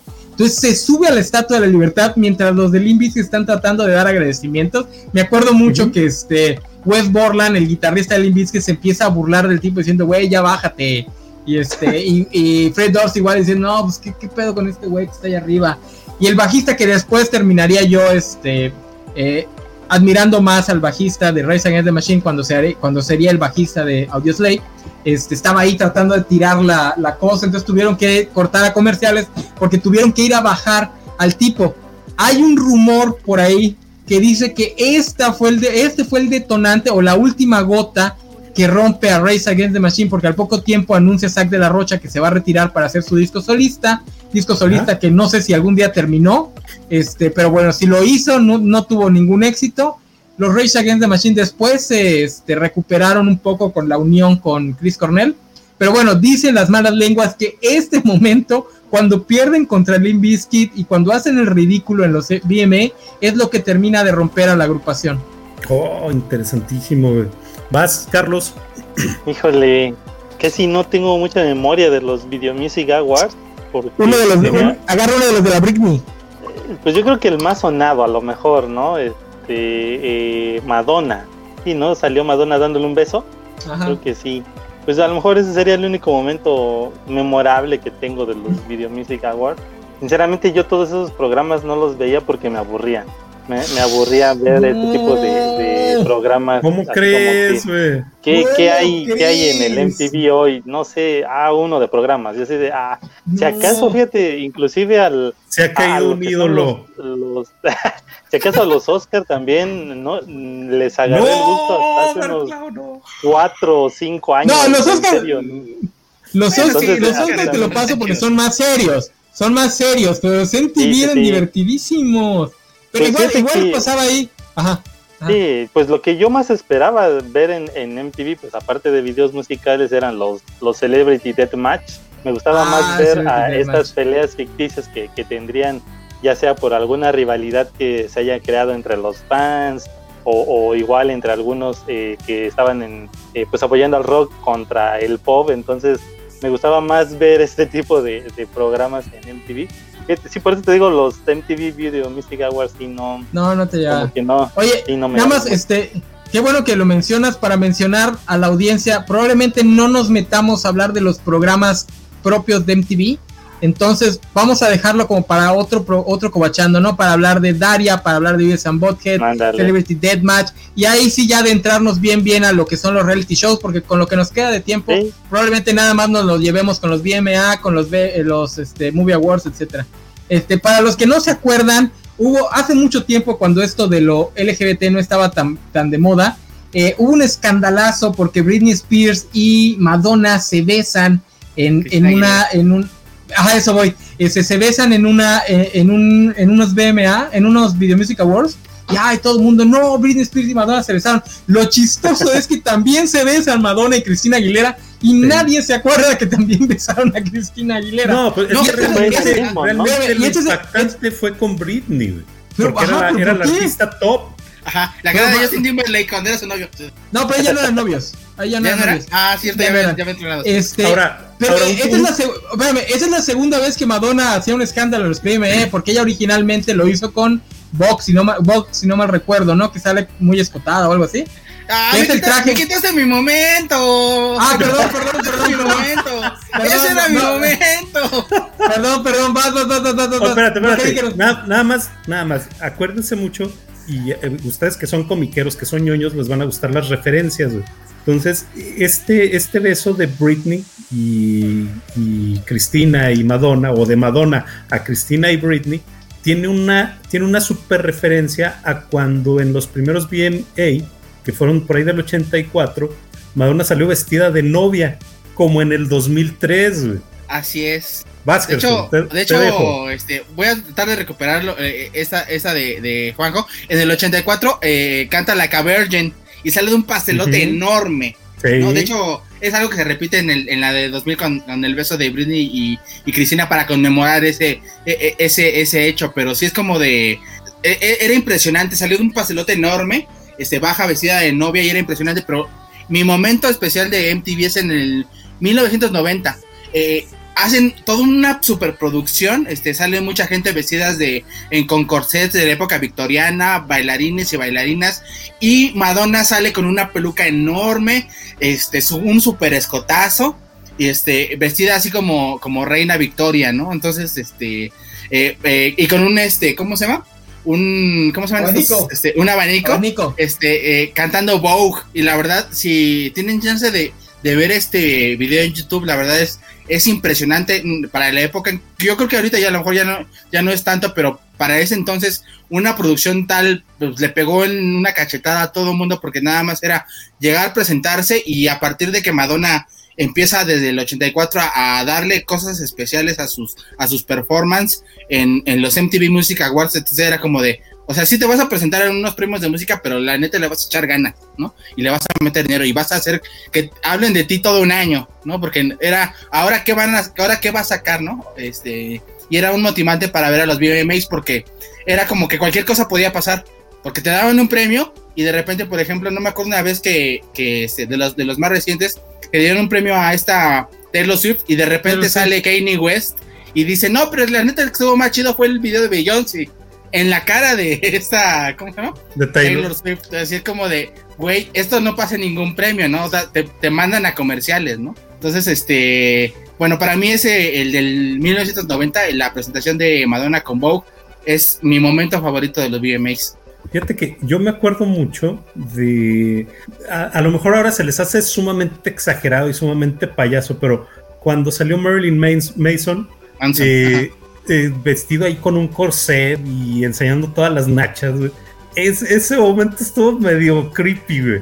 Pero realmente yo creo que el, el, el momento que más recuerdo es con Britney y la boa que traía, sumamente ah, exuberante. Ah, es cierto. Son, son de las eh, imágenes que nunca ah, se borrarán. Como en Toxic. I'm a slave, I'm a ah, slave, I'm a slave for you. Cierto. I'm a slave for you. Que fue y... tu último gran espectáculo en los V M A, porque el siguiente que haría es el desastroso de Give Me More, que, uh-huh. híjole, cómo se la comieron viva ahí. Sí, desafortunadamente. Pues po- pobre Britney, pobre Britney, ojalá y... Oye, eh. nos falta uno, así que vamos a meter otra más de Britney, ¿no? Porque yo, sí me gusta el, el de la viborota, pero para mí el más impactante de Britney es el que hace con eh, la canción de los Rolling Stones, la de I Can't Get No, que hace un striptease en el escenario, porque ahí Britney Spears uh-huh. estaba todavía en su etapa de niña buena, porque ya para, uh-huh. el, para el Toxic ya, ya se estaba revelando más como... más uh-huh. sexualizada y la fregada, pero todavía cuando sale a hacer su striptease, en, que además sale con un traje color carne. Oh, sí, sí lo recuerdo. Este, no me acuerdo cuál es la otra canción que canta, porque canta una de ella, no me acuerdo cuál es la que canta de ella, pero el, el intro es, es la del Rolling Stone mientras hace el uh-huh. striptease. Yo, este... yo les voy a leer uno que me encontré por aquí, que se me hizo interesantón, y, y trata de cuando fue un acto más o menos de rebeldía con Nirvana. En, el, en los N B A, en los V M As del, dos, del noventa y dos, eh, M T V le dijo a, a, a, a este grupo, a Nirvana, que si, canta, que si cantaban Raid Me iban a cortar la señal. Entonces adivinen qué empezaron a hacer, empezaron a, empezaron a tocar Raid Me, exactamente, y cuando iban a, a cortar toda la señal, wey, cambiaron a Lithium. Entonces, ah, Nirvana, los trolearon, wey, los mega trolearon, wey. Pues básicamente empecé con los mismos acordes, entonces yo, yo no lo vi, pero yo puedo decir, bueno. Sí, pudieron, pudieron haberlo hecho fácilmente, wey. Entonces, pues, ahora sí, platiquemos de los íconos que desarrolló M T V o que creó M T V y que se quedaron en el colectivo imaginario, es, o sea, espérame, Britney espérame. Spears. Espérame, espérame, vamos a mencionar tantito a los, a los este, Movie, Movie Awards, ya que estamos hablando de las entregas de premios de... Dale a los eh, Movie Awards. M T V, no, no me acuerdo cuándo inician, ahí sí por favor nos pueden pasar un fact check de cuándo inician. Lo que sí recuerdo es que M T V sorprende a todo el mundo con esta idea de ellos entregar premios de para películas, porque es una idea uh-huh. completamente estúpida. Ellos son un canal de, de música, no tenían nada que hacer hablando de cine, entonces ellos crean su premiación, una premiación que iba más enfocada a la cultura pop, o sea, premiar lo que en ese momento era popular y hablar de lo que en es, de lo que la gente estaba hablando en ese momento, que pues me imagino que fue en los noventa, empiezan en los noventa. noventa y cinco, empiezan en el noventa y cinco. Ahí está, mira, ya empieza bastante tarde. Este, pero bueno, es la época en la que la academia, bueno, todavía el día de hoy la academia se pelea un poco entre si son una entrega de premios para películas que gente no va a ver, o si tienen que entregarle premios a películas populares, porque si no la gente no va a saber a quién carajo le estás entregando el premio. M T V uh-huh. nunca tuvo ese problema porque justamente ellos llegaron a entregar ese tipo de premios, ¿no? Los que a mí me tocaron tenían, tenían categorías bien estúpidas como el mejor beso en pantalla o cositas así que le tocó a la película de este la de Selma Blair, el beso entre Selma Blair y este Buffy la cazavampiros, no, que es la sí. de Cruel Intentions, si no mal recuerdo. Sí, tienen, tienen mejor escena de acción, mejor pelea, mejor, mejor aparición aterradora, eh, mejor película veraniega que aún no se ha estrenado, güey. Nuevo realizador, actor revelación, villano. Ah, que para los fans de cómics, yo me acuerdo mucho de que le entregan un premio a este Tony Stark y hace un chiste diciendo que es el que su sobrinito le dijo que Iron Man es su este su superhéroe prefer- preferido por lo menos hasta que salga la nueva de Batman, porque ya la gente ya no se acuerda, pero en el dos mil ocho todavía D C ganaba la guerra en el cine. Este, Iron Man todavía era como que el platillo de segunda mesa porque todos estábamos esperando Rise. Estamos hablando del lejano dos mil ocho, enano. Ya, más ocho, ocho, Iron Man sale en el dos mil ocho, doce años. Nada. Pero bueno, más, los, los mira, eh, por también aquí, eran un... Ajá. Lee este comentario de nuestro ah, comandante en jefe, ¿ve? Dice Toby y Christine, ah, bien ventaneando, este... el Toby y la Christine este, ganaron el mejor... Tobey Maguire y Kristen Dunst ganaron el mejor beso por Spider-Man, así ese beso que arruinó un montón de D V Ds porque los niños le ponían pausa y pausa y pausa y pausa a ese beso bajo la lluvia. Se volvió icónico ese beso, ¿eh? Sí. Icónico se que volvió. También, también los, los premios eran un lugar en el que los artistas podían ir a echar desmadre, ¿no? Entonces les servía también como P R para presentarse en una premiación donde pudieran ser más libres. Me acuerdo que, por ejemplo, la de la actriz de Samara se subía a hacer este... A, a interpretar su papel de... ¿Sí se acuerdan de, de Ring, no? Samara, la, el mozo que sale de la tele. No, no, ¿no se acuerdan? Ah, qué viejos, qué viejos son. Oye, y, pues, y bueno. bueno, pues ya te, terminando con este tema de los, de los, de los premios, platícame cómo es el premio de, de los M T V Movie Awards. Un bote de palomitas dorado. Un bote de palomitas dorado. Complementando todo lo irreverente el de, de... El de los V M A es un astronauta, es el astronauta de M T V. Ándale, qué bárbaro. ¿Se acuerdan del Aro? Pero dice te... Gámez, pero ¿qué quieres que nos acordemos del Aro, Gámez? Había algo te acabo de, de decir, M T V. Samara. Ah. Ya, no me acordaba del algo nombre. Algo que sí puedo decir que, que yo esperaba y que a lo mejor aprovechaba esto que... que subían los videos posteriormente de los, de los Movie Awards, eran las parodias que hacían a las películas dentro de la premiación.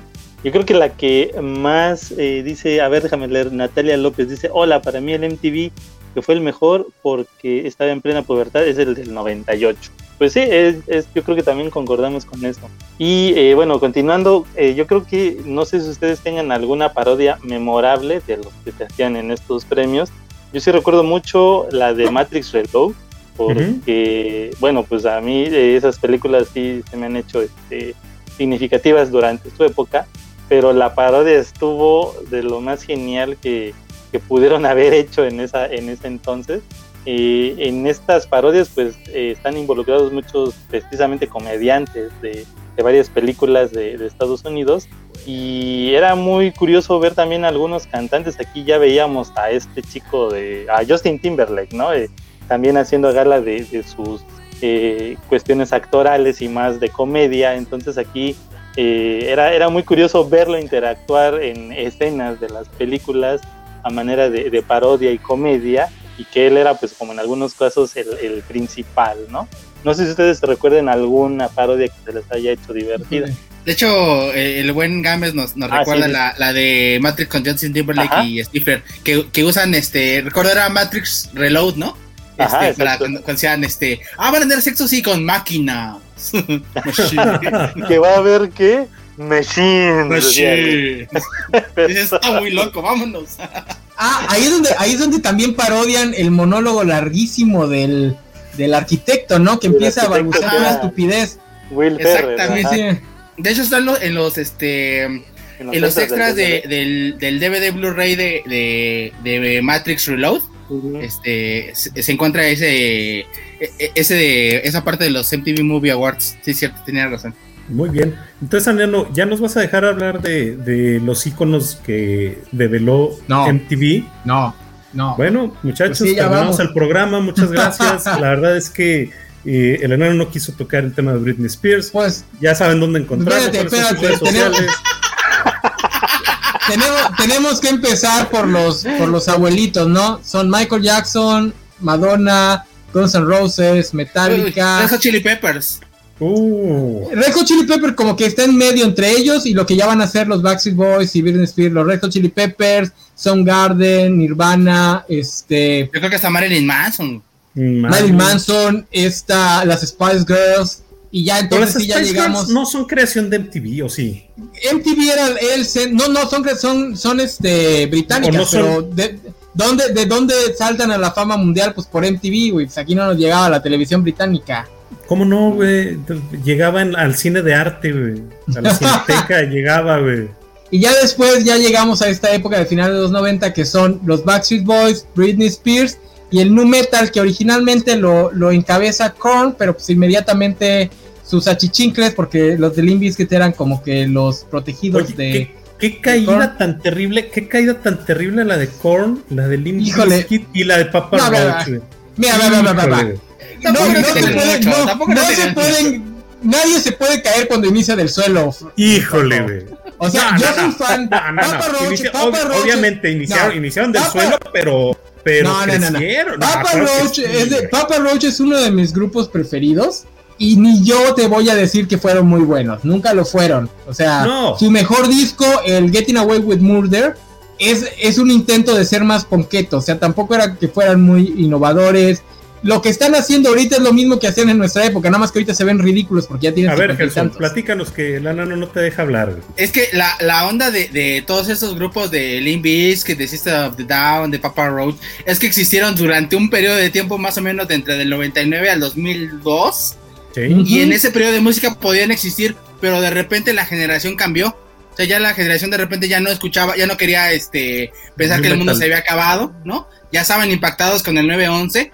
Y como sí. que era que, oigan, todos ustedes que están este eh, haciendo música demasiado ruidosa, demasiado irreverente, le bajan a su desmadre. Este, ahí ahorita tenemos en Nueva York a los Strokes, ¿no?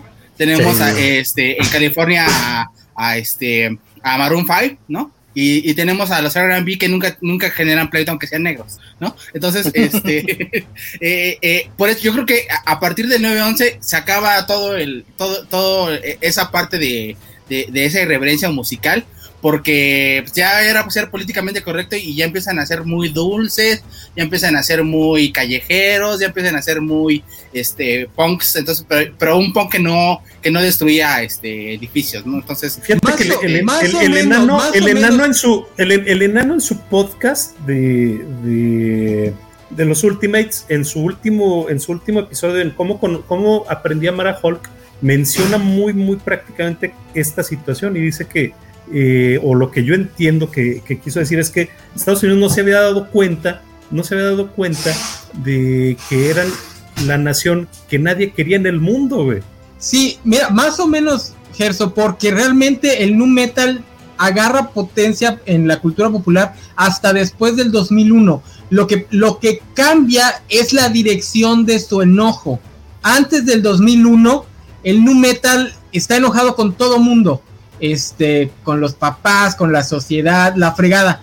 Después del dos mil uno enfocan su su, su enojo a la tip, a lo que ahorita ya llamamos white male rage, la ira del hombre blanco, en este caso específicamente chavitos de los suburbios. Eh, y por el otro lado Eminem y su popularidad le sirve a, a M T V para cooptar lo que es el género, el género de rap y bajarle de huevos a la crítica. Por ahorita nos dice el Vale, em, em, Eminem criticaba a M T V, pero pasaban sus videos. Pues sí, porque la crítica de Eminem nunca fue muy dura. No, o sea, aparte, esa burla. Ajá. Ajá. Aparte era una, una crítica graciosa, ¿no? O sea, de repente veías este que estaba Eminem en, en The Real Slim Shady, o no me acuerdo si era en este en otro video, Shady, que estaba con, con Britney, que de repente se convierte en una muñeca inflable, ¿no? Ajá. Este, con Marilyn sí, no. Manson a un lado, este, con el tipo de Limp Bizkit en el otro, entonces, este, y, y de repente criticando a todo el mundo, o sea, ya criticar no era como, como un ataque directo, sino era como un lifestyle, ¿no? O sea, como de, ajá, este güey está haciendo esto, y este tipo está haciendo esto, pero yo soy muy chido, y levanten las manos, y levanten ajá. las manos, ajá. Sí, la, la, A los que sí, a los que sí empezaron a ser a un lado son a los de System of a Down, porque por eso es que ellos nunca sí. despegan, porque Ser Tavian toda su vida ha sido muy abierto en sus posturas políticas. En cambio, y lo puedes ver, ahorita agarren un Significant Other y compárenlo con un Chocolate Starfish y van a ver el cambio diametral en actitud. Pasan de ser unos tipos callejeros mentando de la madre a todo el mundo a ser básicamente una fiesta. Ah, vamos a echar desmadre, ah, rolling, rolling.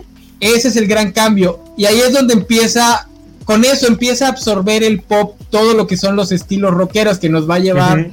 a la moda emo, nos va a llevar a My Chemical Romance, a Paramore, ese, a lo que ahorita llaman pop punk, que por cierto tengo ganas de decirlo, hablando de los íconos que crean, un, eh, uno de los íconos que crean M T V es a este Dave Grohl como el gran representante de la música de nuestra generación. A mí el día de hoy me sigue sorprendiendo, porque no es como que Dave Grohl en algún momento haya querido serlo, simplemente le tocó a él ser el representante, y ahorita está ocurriendo con, eh, con Travis Baker, el baterista de Blink ciento ochenta y dos, que es para mí, que ya estoy viejito, es aún más choqueante que el baterista de esta banda, que era aún más cómica que los Foo Fighters, sea sí. ahora el gran representante de, mi, de la generación de artistas que tenían mi edad, porque ahorita Travis Baker está apareciendo con todos los nuevos artistas, así como Grohl lo hacía en su momento. Él es el padrino de todos los nuevos artistas. Pero, pero si a mí me habla... sorprendía que... Perdón, pero Ajá. hablando de bandas, realmente Foo Fighters es una de las mejores, ¿eh? Y se ha mantenido... Indudablemente. Sí, sí, sí, es, es una de las mejores bandas, creo yo, hasta de hecho, el momento. Ajá. De hecho, hasta creo que, digo, esta es una estupidez lo que voy a decir, pero la muerte de Cobain le, le ayudó a Dave Grohl a hacer lo que es Foo ahorita, Fighters. ¿No?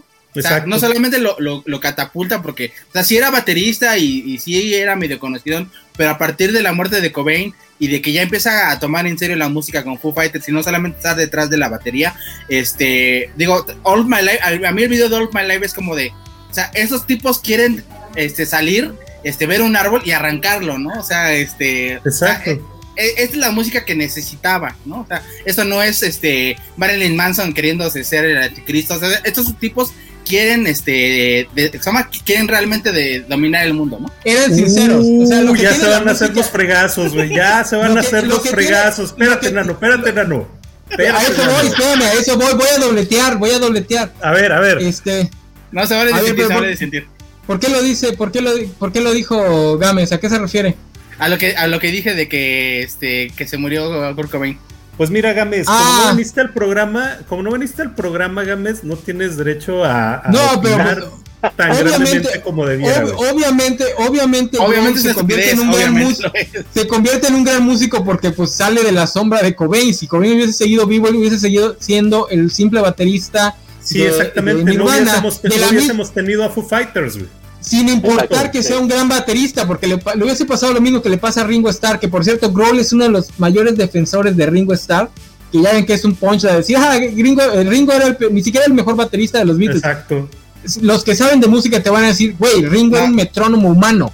O sea, antes sí. de que existiera la habilidad de tener un metrónomo digital, Ringo la tenía por sí solo, por eso es que era, por eso es que The Beatles era tan bueno.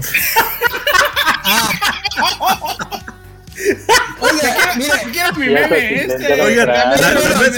La mesa está carcajeándose mira, por este comentario de mira, Alejandro espérame, García mira, que, que parodia entre comillas. Qué bueno que se murió Kurt Cobain. Gerson Obrajero. Discúlpeme, discúlpeme, pero la muerte de Cobain, la muerte de Cobain es lo que lo catapulta al lugar en el que está ahora. Si, si, si hubiese seguido viviendo, su estrella se hubiese apagado muy rápido. O sea, sí, la estrella de Cobain se hizo inmortal porque se murió joven. Realmente ya, ¿eh? No, Grohl ahorita es un dios, la verdad, bueno, es un, un dios del rock. O sea, este, todo lo sí. que ha hecho durante veinte años con, con Foo Fighters y, y con otros proyectos, o sea, realmente le han dado el, el peso específico. Claro, ¿no? Eh, viendo la vida de Kurt Cobain, difícilmente iba a pasar de los, de los cuarenta años, pero este, lo que ha hecho eh, Dave Grohl junto con Foo Fighters en este proyecto, la verdad, es bastante, bastante significativo. Ya, a lo que yo iba es que lo que hace Greg, eh, Grohl y los Foo Fighters es muy sincero, a diferencia de Marilyn Manson, hablando de eso que estaba diciendo Vale, de ah, critican, pero aún así lo pasan. Lo que pasa es que esto ya era una, este, ya era una técnica de marketing. Marilyn Manson, cuando sale Marilyn Manson ya todo está bien planeado para ofender a los que tiene que ofender y generar este mame y que la gente hable de él y todos vayan a ver M T V. No hay nada de sinceridad en el trabajo de Manson, como tampoco lo hubo en el de Eminem. No, Eminem, no, es no. Un produ- Eminem es un producto descaradamente creado por doctor Dre para venderle rap a los niños blancos. A los blancos. O sea, ahí, el, ahí el genio es doctor Dre. Ajá. doctor Dre sí. es el que crea a Eminem. Este, Manson es exactamente lo mismo. Y un dato curioso que también saco de The Song Machine. Todos, todos nos acordamos de Manson cuando queremos traer el espectro de, de la de es que en los noventa nos querían quitar nuestro, inserta aquí, rock, videojuegos. Marilyn Manson jamás estuvo en peligro de que lo censuraran. ¿Saben quién sí estuvo en peligro de ser censurados mm. constantemente?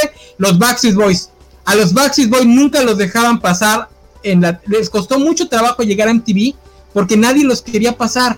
Mientras que Marilyn Manson era, oye, no, pues Marilyn Manson te está creando mame todos los días.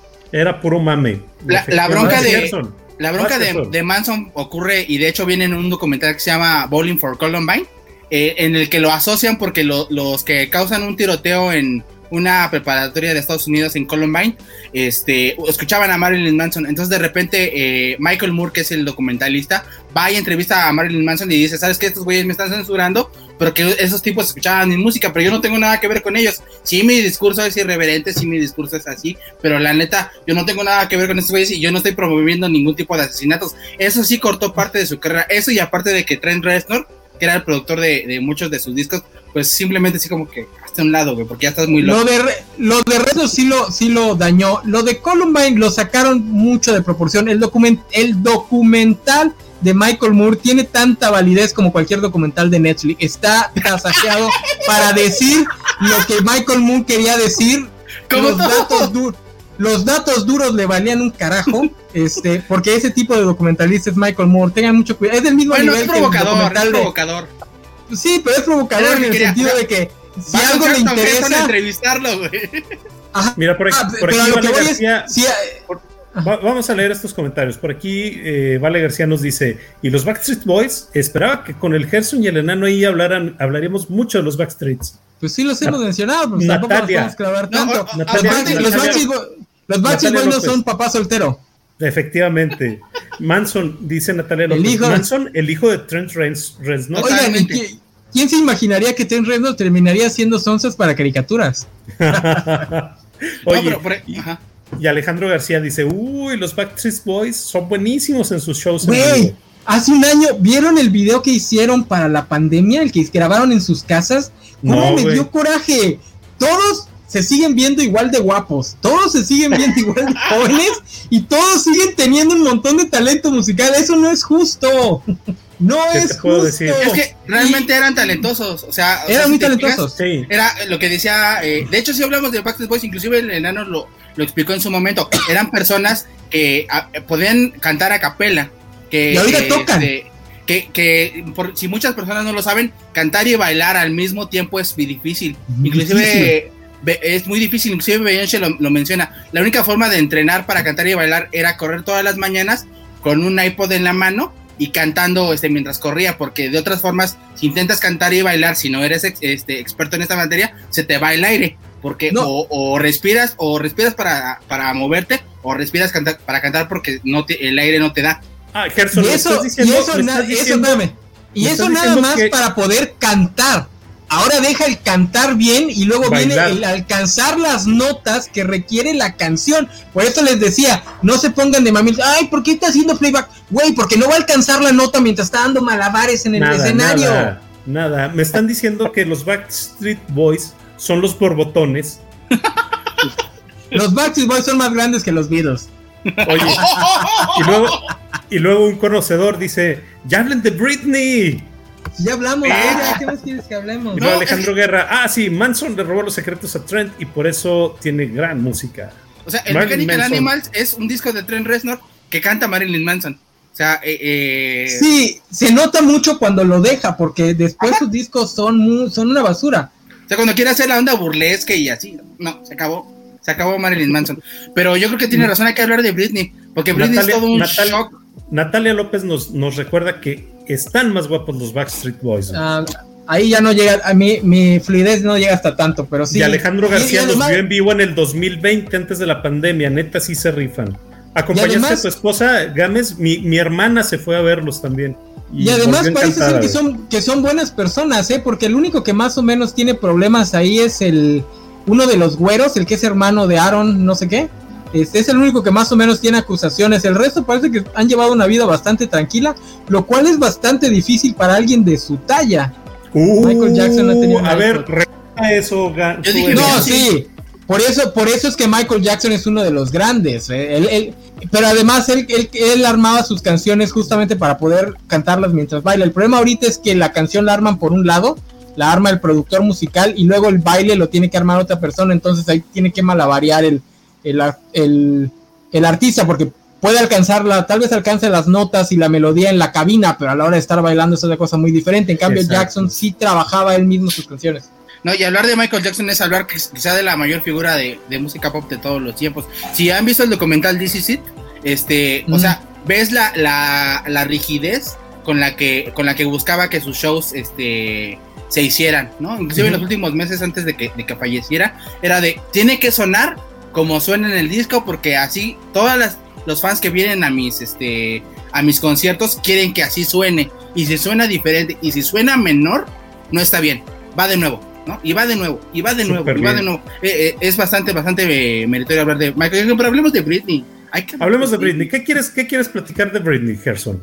¿Qué diría eh, papá soltero de Britney Spears? No, se, se mataría el buen Cesarín. Se mataría. Le diría a su hija que no siguiera esos pasos y quisiera ser cantante. ¿Tú crees que el papá soltero le habría hecho lo que a Britney Spears le hizo a su papá? Sí. ¿Estás diciendo que papá soltero sería un papá como el de la Britney? Fuertes palabras, Gerson. No vienes no, con ganas es que, de crear mame. Es que tiene una cosa, o sea, aprovecha, aprovecha el, el momento de, vulnerabil, de vulnerabilidad de Britney Spears para... no solamente hacerse de, de, del control físico de, de Britney Spears, sino del control económico y del control artístico de, de esta mujer, ¿no? Cuando... Oye, güey, pero no dejarla tener ni hijos, se, se mamó. No, pues es que, eh, digo, eh, eh, historias de managers, padres, hay muchas, inclusive eh, tomando a Michael Jackson, no sé, de, de violaciones, de, este, de límites permiti- permisibles, este... Eh, concentración de la privacidad, o sea, eh, eh, digo, el hecho de que, de que no pudiera ni siquiera este, eh, gozar de su dinero, o sea, sí es bastante, bastante horrible, pero a mí me gustaría rescatar de Britney ese primer momento en que la vimos, o sea, para mí eh, ver este Hit Me Baby One More Time fue como de, ¿en serio? ¿En serio? ¿En serio estamos viendo esto?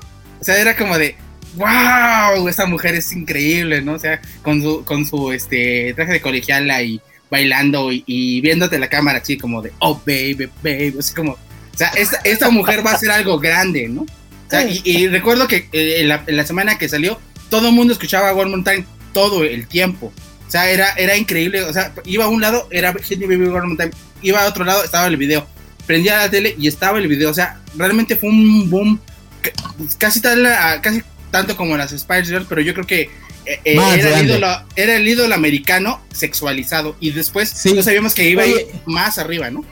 Oye, Gerson, mira Gerson, qué, qué curioso que te refieras a Britney como la mujer, justamente Baby One More Time cuando tenía quince años, cuando todavía era una niña. Mira cómo han cambiado, cómo han cambiado las épocas, porque en ese momento te podían presentar a esta niñita y ya era una mujer, porque a ellos les interesaba venderla lo más sexualizado posible. Lo contrasto ahorita porque, por ejemplo, ves a Olivia Rodrigo y no te puedes quitar de la mente que todavía es una niña. Este, a pesar de que ya tiene diecisiete años, probablemente ya tenga dieciocho, creo que en el video tenía diecisiete. Este, y no te puedes quitar, quitar de la mente que, era una, que es una niña. En cambio, cuando sale Britney, o sea, ella cumple dieciocho hasta por ahí de... Ella, ella nació en mil novecientos ochenta y uno, en diciembre del ochenta y uno, güey. O sea, realmente... Sí, no, pero jovenaza, dieciséis años, güey. Jovenaza no es, ¿eh? O sea, cuando salió Hit Me, War, Hit Me Baby One More Time fue en noventa y ocho a noventa y nueve, ¿no? Exactamente. Sí, pero, es, pero solo cuatro años, es solo cuatro años mayor que yo, güey. El, el video se graba cuando tenía quince. Este, por eso es que... Se graba en el noventa y ocho, ¿no? Por eso es que se ve tan delgadita. Porque si se, se acuerdan del, del gran mame que hubo, del cambio físico que tiene entre Sometimes y...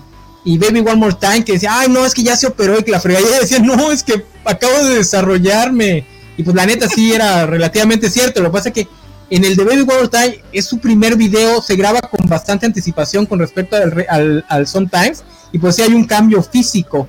Pero algo curioso en, en las edades, a mí no es ese disco el que me engancha con Britney. A mí me toca el Upside Down Again, donde tenía diecisiete años. Y me acuerdo que tenía diecisiete años porque en el making de video, algo que no mencionamos, bueno, lo mencionaremos en los, cuando hablemos de los programas de M T V, en el making de video, uno de los productores dice, no, la vamos a poner en una cama toda blanca, ella vestida de blanco, para que sea la fantasía de todos los chavitos de diecisiete años. Cosa que a mí, un chavito de quince, dieciséis años, calenturiento, aún así me pareció mega creepy. Dice, güey, bájale de huevos. No, no, eso fue hecho para, para tipos de cuarenta años. No, que eran sí, sí, sí, sí. Pero, pero ese video es el que a mí, me, ese disco es el que a mí me impacta, porque entra con, con Upside Down Again, con su traje rojo, este, el vestido blanco, continúa con Stronger, que es el, que, el video que hace con, con Kang, muy gran video, traje negro, bailando en una silla, muy como de table, la neta, este, no me acuerdo cuál, ah, Loki, que es el, el único que no es sexualizado, y ese lo cierra con el de, este, donde está en la playa, se me fue el nombre, este, ¿cómo se llama ese video? Ah, es el video con el que abre ya su etapa más sexual, porque ahí ya tenía dieciocho años, entonces ya podrías, podían ser más abiertos. Ese video no fue tan popular, pero sí me acuerdo que hubo un ligero mame porque se sale besando con un galanazo, está en un chorcito de mezclilla, con un bikini bastante pequeño. Hay una escena donde está en un árbol, donde se le ven unas piernotas, este, y hasta salió su mamá a decir, no, yo le di permiso, güey, yo, yo, yo elegí al, al, al este... al modelo, y estaba ahí en las escenas para decir, sí, sí, ahí está bien. A ver, pero va, va, vamos, vamos poniendo bien la línea de tiempo. Britney nació en el ochenta y uno, finales del ochenta y uno, y Baby One More Time, One More Time salió en mil novecientos noventa y ocho. Estaba entre los diecisiete y los dieciocho años. Realmente, no, Juanjo, el video sale antes de que, el video se filma antes de que salga, eso es lo que voy. El, ella en el video tiene esa edad, el video tarda bastante en salir, tiene quince o dieciséis años. Ajá. Sale un año después. Ah, ok, ya, me queda claro. Sí, por eso es que hay tanta diferencia entre, entre su físico en ese video y el segundo, que es el de Sometimes. En el de Sometimes ella ya está más grandecita. Ah. Sí, igual para, para cuando sale el video de, de, de Upside Down Again, ella ya es mayor de edad, pero el video lo graban cuando todavía alcanza los diecisiete. I'm Not a Girl, I'm Not a Woman, nos dice Alejandro García. Ese ya es del otro disco, del, perdón, ese es el soundtrack de la película. Sometimes es el video que, que mencionabas, el de la playa. Sí, el de la, no, no, no, el video de la playa es del segundo disco, es el último single de ese disco. Sí, Sometimes está en, un, en una playa también. El dice Alejandro Guerra, en el video de Toxic solo me gusta con su traje de azafata, porque en el de Diamantina, híjole, que aparece de repente se me hace de mal gusto. Sí. Fíjate cómo, cómo es la cosa. A mí es al revés. A mí el que se me hace de mal gusto es el de azafata, porque toda la vida me ha caído gordo eso de, de que eh, la de la faldita. O sea, si vas a mostrar, muéstralo bien. Si no, no muestres nada. Todo, todos, los disfraces, faldita, todos los disfraces chiquita. Con los que salen en ese, en ese están muy padres, excepto el de Diamantina. No, el de Diamantina igual me gusta, me gusta más que los otros. El de Diamantina y el de la de motociclista. Don't Let Me No, ese es el que estoy diciendo. Ese fue su primer gran video megasexual. Ya después el siguiente iniciaría con I'm a Slave for You. Slave for You. Que es el... Ahí sí ya no me gusta a... la música. Ahí sí perdí. Ahí la... Musicalmente ahí la perdí. Sí. Ahí es el, es es el que ya no, ya no trabaja. Ahí ya... Porque ella no trabaja con Max Martin. Ahí ya ella ya no quiere trabajar con este es, escandinavo. Porque todos, todos los sienten. Porque el, el formato de trabajo de Max Martin es completamente melódico, la letra nada más la van rellenando, entonces los artistas sienten que les está poniendo palabras en la boca, no es lo que ellos quieren decir, no es su, no es su estilo, pero siempre que tú veas a un artista pop famoso que cambia mucho de un disco a otro, chequen quién lo produjo, porque productor. Probablemente hubo un cambio de productor diametralmente opuesto. Sí, lo que decíamos de Trent Reznor, ¿no? Este, de, ajá, de Trent Reznor de, después de Mechanical Animal se acabó. Dice Alejandro Guerra, no, pues me sorprende Spears, lo mucho wey. Que sabemos de Britney, jajaja, ja, ja, sí que somos fans. Pues no, esto no, es... esto no es nada, eso es puro superficial, no nos estamos metiendo sí, nada más. Es un ícono. Al y eso que no nos contas... metimos en la parte ventaneando, ¿no? De, de cuando sí, se, sí, se sí. rapa, cuando corta con Justin Timberlake, este, cuando tiene sus hijos, cuando tiene, cuando anda con el tipo este de gorra. Federline, así, Kevin, Kevin Federline. Kevin Federline, este, y a eso da para, yo creo que para un programa completo de hablar de Britney no. Spears. Womanizer, nos uh, Womanizer. Womanizer, ya te la tapa, floja. Womanizer es el revival después del espantoso disco de donde viene The eh, I'm a Slave for You. No, no, no, Give Me More. I Was Made For You todavía es un buen disco, es el donde sale mm, con Madonna. Después viene otro disco que es el donde la... Si nos quieren que nos metamos a, a poquito más adentro, hay unos... Uh, busquen los videoensayos sobre la vida de Britney Spears. Hay, especialmente los que hacen mujeres, hay unos que se enfocan mucho a cómo la trataba la más media en esta, en la etapa anterior a este, a esta crisis que tiene. Porque di, todo el mundo dice, porque recolectan este, comentarios de los productores y de la gente que trabajó con ella, que ella era una persona muy sumisa. Ella el típica, la típica persona que siempre está buscando complacer a la, a la persona en autoridad. Entonces dice que cuando el público se le comienza a voltear, cuando ya todo es crítica, crítica, crítica, crítica, eso es lo que probablemente la lleva a la crisis. Este, ¿por qué? Porque ella está acostumbrada a que le digan, haz esto, ay, lo hiciste bien, qué padre, ah... Entonces, porque se puede ver en sus entrevistas cuando empieza, empiezan a golpetearla con lo, ¿y por qué sales tan sexual? ¿Por qué haces cosas tan así? No sé. Y ella trata de responder, no, pues es que es mi forma de ser, de la fregada, porque probablemente a ellas le decían, no, pues lo tienes que hacer así, porque esto es lo que tienes que hacer. Y después de empezar a ver que la gente la critica justamente por eso, eh, Lola Beltrán y Don Pedro. No, no se fue muy atrás. Se fue, se, se fue a, sí, se a fue, Paco, do, se fue a Paco do, Malgesto. O sea, Paco Malgesto son los sesenta, setenta. Todavía ni siquiera tenía programa Raúl Velasco. Sí, la, la neta es que está, se, se fue muy, muy para atrás nuestro buen amigo no, Félix. Oigan, Félix. Vamos cerrando, vamos cerrando. Sí, ya, ya. Van, ya van a ser nuestras dos horas de, de programa. No queremos bajarle el rating a, al buen Gámez cuando regrese y retome las riendas de su programa, pero platíquenme. Si, si algo les dejó, si algo les dejó M T V o, o el estar expuestos a las sesiones culturales de, de M T V, es haber escogido un video o, o haber tenido un video favorito. Dentro de todo este tiempo que ustedes han, han visto M T V, ¿cuál es su video favorito? Vámonos primero con ¿quién, quién quiere tomar la batuta? ¿Enano? No, los primeros invitados, primeros invitados. Vámonos, Gerson. Ok, perfecto. Este, ya habíamos hablado, creo que de, de, de los de los videos, este, de M T V, es cierto, de los primeros, pero quizá uno de mis favoritos sea este Give It Away de, de los Red Hot Chili Peppers. Ah, a mí me, away, me pareció un no, porque away, de repente salían away, tipos now. de otros tipos, este, todos vestidos de en blanco y negro con, con tonalidades, este, eh, en color plata y este desnudos bailando, este, una música bastante Eh, tremenda a principios de los noventas, y sí fue como todo un, un shock, y de, de la, y ese y ese video lo vi, este eh, digo, no en mi casa, pero sí en uno de los lugares en donde pasaban este M T V, sí fue como un, o sea, ¿quiénes son estos tipos, no? O sea, ¿quiénes son estos tipos? De, y, y, y de repente pues lo, lo este yo creo que gran parte de, de la irreverencia de los noventas se lo debemos a los Red Hot Chili Peppers. Efectivamente.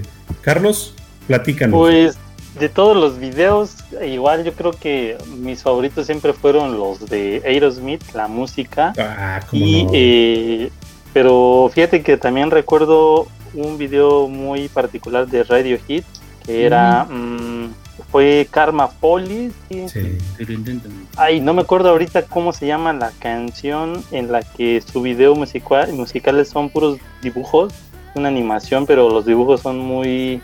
pues muy sencillitos, y, y es, es toda la historia de un joven que creo que se quería suicidar y, y en el fondo de un río empieza a conocer a una chica, y híjole, no, no recuerdo ahorita cómo se llama esta canción, pero fueron muy significativos en los noventas, y yo creo que era de los que más pasaban en aquella época, y, y yo me quedo con eso, con los buenos, eh, las buenas épocas de M T V en sus eh, videos maratónicos que dice aquí... Eh, entonces sí, porque ya todo lo que pasó después de los eh, los tipos eh, reality shows y, y todos esos programas ya no, no no fueron de mí, pues ahora sí que fue sorpresivo que entraran al mercado, pero ya no eran para mí como que lo que significaba lo que significaba ver M T V, ¿no? Estos buenos años, pues es lo con lo que me quedo. Y eh, bueno, pues a mí me encuentran en el Sector Comic M X, arroba Sector Comic M X en Facebook, Twitter, Instagram, Blogspot y también en el YouTube. Ah, ya era al, al, fíjate, bueno, ahorita les damos la vuelta para despedirse, pero ah. se me adelantó el buen Carlos, pero todo está bien. Fíjate que Carlos to, tocó un tema que no, no habíamos platicado, los videos de, de Aerosmith, donde sale Alicia Silverstone y donde sale uh. Liv Taylor. Uf. Sí, es lo que iba a decir, se nos fue porque hay una anécdota ahí curiosa.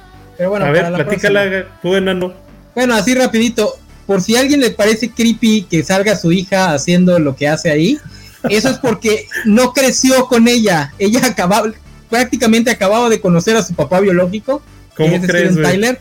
Sí. En los sí, videos. Sí, ajá. Ella, ajá, cuando salen esos videos tenía como dos, tres años de haberse reencontrado con su papá después de que forzó a su mamá para que le, este, le dijera la verdad con, con uh. respecto a su, a su parentesco. O sea, no tuvieron la relación padre-hija hasta después, hasta los videos, por así decirlo.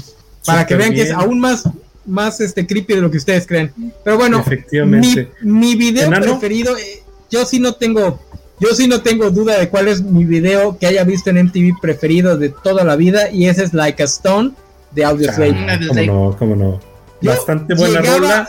Llegaba corriendo a mi casa para ver la repetición de los diez más pedidos, tanto en la ta- perdón, llegaba corriendo a mi casa para ver la la, el, la la transmisión original de los diez más pedidos en la tarde, y luego regresaba corriendo a mi casa para ver la repetición de las ocho de la noche para alcanzar a ver el Like a Stone de este Audioslave, que es un grupo que se forma de la unión de Chris Cornell de Soundgarden, que ya tenía años haciendo este ajá sí Juanjo Oye, sí, güey. Juanjo, está, es, o, está muy... A ver, a ver, ¿de, ¿de qué estamos hablando? Estamos hablando de videos musicales, Valentín García. Sí, pero, pero tú te a clavas... A ver, estamos hablando te, de videos como te, musicales. Como que te clavas en aquellos que tienen actrices o cantantes menores de edad. Son ellos. Videos musicales. Cuidadito ahí, eh, cuidadito. Son videos musicales. Pero hablando de hablando de mañosidades, bueno, pues estaba Chris Cornell con, con los Rage Against the Machine, que creo que es la... lo mejor que han hecho ambos, ambas este, partes, eh, por lo menos el disco Audioslave, el disco de este, Out of Exile, le pasa lo que le pasó a Pink Floyd, la personalidad de, de Cornell le gana a todos los demás, y ya el balance de poder está muy cargado del lado de, de Cornell, y ya es más bien un disco de Cornell y, sus, y, le, y los invitados de Rage.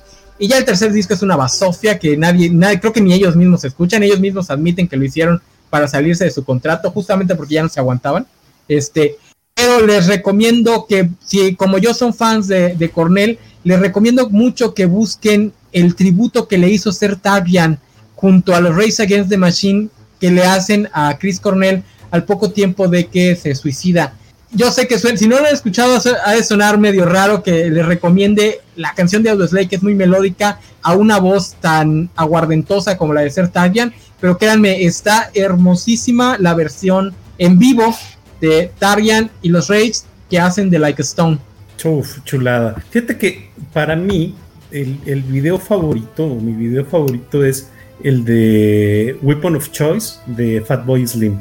Es una genialidad de video, exactamente, donde este Walker se la pasa bailando sobre todo el lobby del hotel y de repente el ritmo empieza a envolverte. Es, es una genialidad, a pesar de que este video es por ahí de, de dos mil, dos mil cuatro, si mal no recuerdo. No, no. Eh, ¿sí? Sí, sí, sí, sí, sí, sí. Sí, sí, más o menos sí. Es, de, es, de esa, es de esa época. Ya va a cumplir veinte años, o sea, realmente no es un video muy fresco que digamos. Ahí la edad pesa, enano, la edad pesa. Y, y, la, y la neta, este, como dice Gerson, y me voy a robar su, su movimiento, ¡pum! Me voló la cabeza, ¡pum! Exactamente, exactamente. Es, es una genialidad. Y pues ahora sí, yo creo que abordamos muchos de los temas, a pesar de que el buen Vale nos estuvo reclamando que no hablamos de Cristina Aguilera. Ya luego hablaremos a lo mejor de, de la relación entre, entre estas cantantes pop, porque también debimos de, hablar, de haber hablado de Moulin Rouge. Eh, podemos hablar podemos hablar de pop famoso en nuestra era, para centrarnos justamente en eso. De los noventa podría ser un buen tema. Exactamente. De los noventa, dos mil, o sea, de nuestra era. Uh-huh. Para hablar de más de, para hablar más de las Spice Girls, para hablar de Cristina Aguilera, para hablar de las otras starlets que no brillaron mucho como Mandy Moore, este, no, había otras por ahí pero no recuerdo su nombre. No hablamos para nada de, bueno sí sí medio mencionamos a Avril Lavigne, pero ya no nos, ya no hablamos de, de sus discos ni nada de eso. Es que es este, un clon, güey, no sé, es una doble. Es que es, un, es una doble, sí, pues ¿para qué? Exactamente. Ay, no, no mencionamos. Oigan, lo que les decía de TikTok. La canción del general está ahorita de moda en TikTok. Sí, no sé si sea la original, increíble. No sé si sea la original o sea una, un remix, porque la bailan así y el baile está bien cotorro. Qué rollo. Eh, sí, sí, sí. Sí. Mira, Juanjo, Sí, sí, sí, justo, justo en el video que estaba, que estaba viendo hace un momentito, dice, dice para, Alejandro Guerra, ya remasterizaron Weapon of Choice en cuatro K, vayan a verlo, ya, para corre, que, corre, para corre, que corre. Le veas todas las, las arrugas a Christopher Walken, ¿qué más quieres? Natalie Imbruglia también, oh, no, no, no, también ya, fue la, de las starlets de su momento. La que mencionaba Biscochan, esta, esta señorita de Murder on the Floor. Ah, esta. Ah, sí, Sofía Alex Bextor. Sí. Uy, también, una... ¿cómo, se, ¿cómo se llamaba la que tocaba el piano? Que se hizo famosa con un video donde va tocando el piano este, mientras se mueve. Es, ¿cómo se llamaba esa? No se acuerdan. Ay, sí, sí ubico el video, pero no me acuerdo de ella. Tatú, por ejemplo, ¿no? No, a Tatú, no mencionamos a Tatú. Tatú. No, no, no, ta, ta, tanta no, cosa da, que... Da para, da para un tema completo. No, y no mencionamos para nada los programas de M T V, porque también sus programas fueron... Yo les decía en el, en el chat, chat secreto que tenemos para gente chida de Covachando, este, que M T V es el que crea los reality shows. Ellos son los que lo inician. Lo que pasa es que Big The Brother World, es el uh-huh. que el que se hace más famoso, pero The Real World es técnica, en teoría, el primer reality show. En teoría, porque obviamente ha de haber este eh, cosas más antiguas, pero como tal, The Real World, y también está Celebrity Deathmatch, Daria. Sí, este... Pero parece que tenemos un episodio específico de Covachando.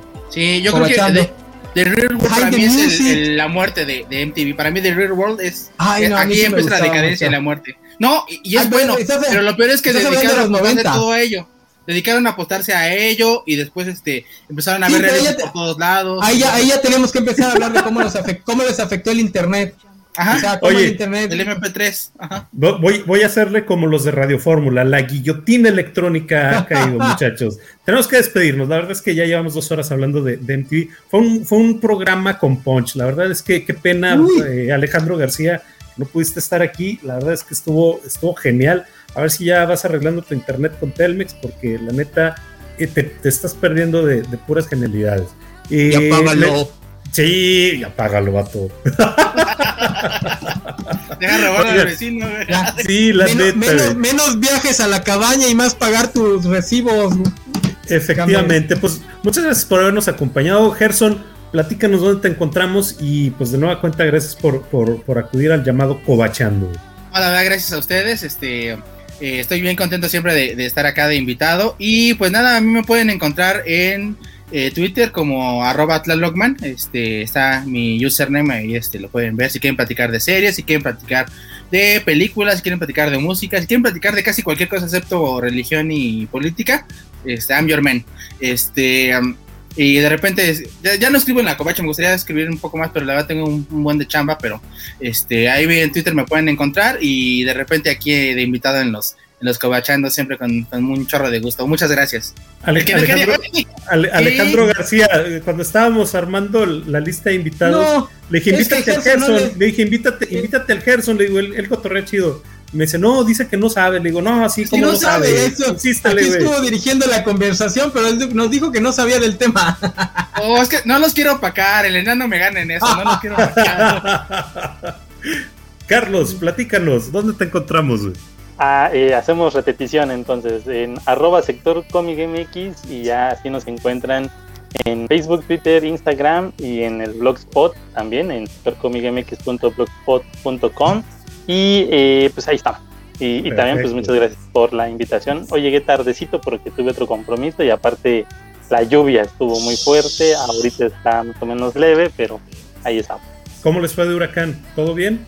Ah, pues a ti no sí. te pegó, ¿verdad? No, no, no es, pero no sí, pegó, como güey. que la colita llega y también... Las lluvias. Exacto. Sí. Muchas gracias, Carlos. Enano... Aquí nos la peló. Ya estamos acostumbrados a los huracanes. So, este, so. Segura, seguramente, seguramente el, el Carlos andaba organizando algún programa al que no invitó nuevamente al buen Vale, ¿eh? Se me hace que ah, ya sé cuál, ya sé cuál. Y, y ya sé por qué estaba todo así tan. No, secreto, no, no. Tan no, crecida, ese, pero ese, no, voy a, no voy a hablar más de eso.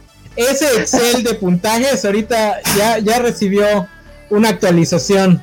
Pero bueno, yo soy el enano, estoy aquí, este, a mí me pueden encontrar haciendo exactamente lo que me acaban de ver hacer, eh, amarrando navajas en el, en el Facebook de La Covacha, cuando Don Zuckerberg, Don Zuckerberg me lo permite. También me pueden encontrar en el TikTok de La Covacha, junto a mi compañero Jorge, y también me pueden encontrar en mi TikTok, aunque casi no lo, no lo actualizo, que es el enano Covacho en TikTok.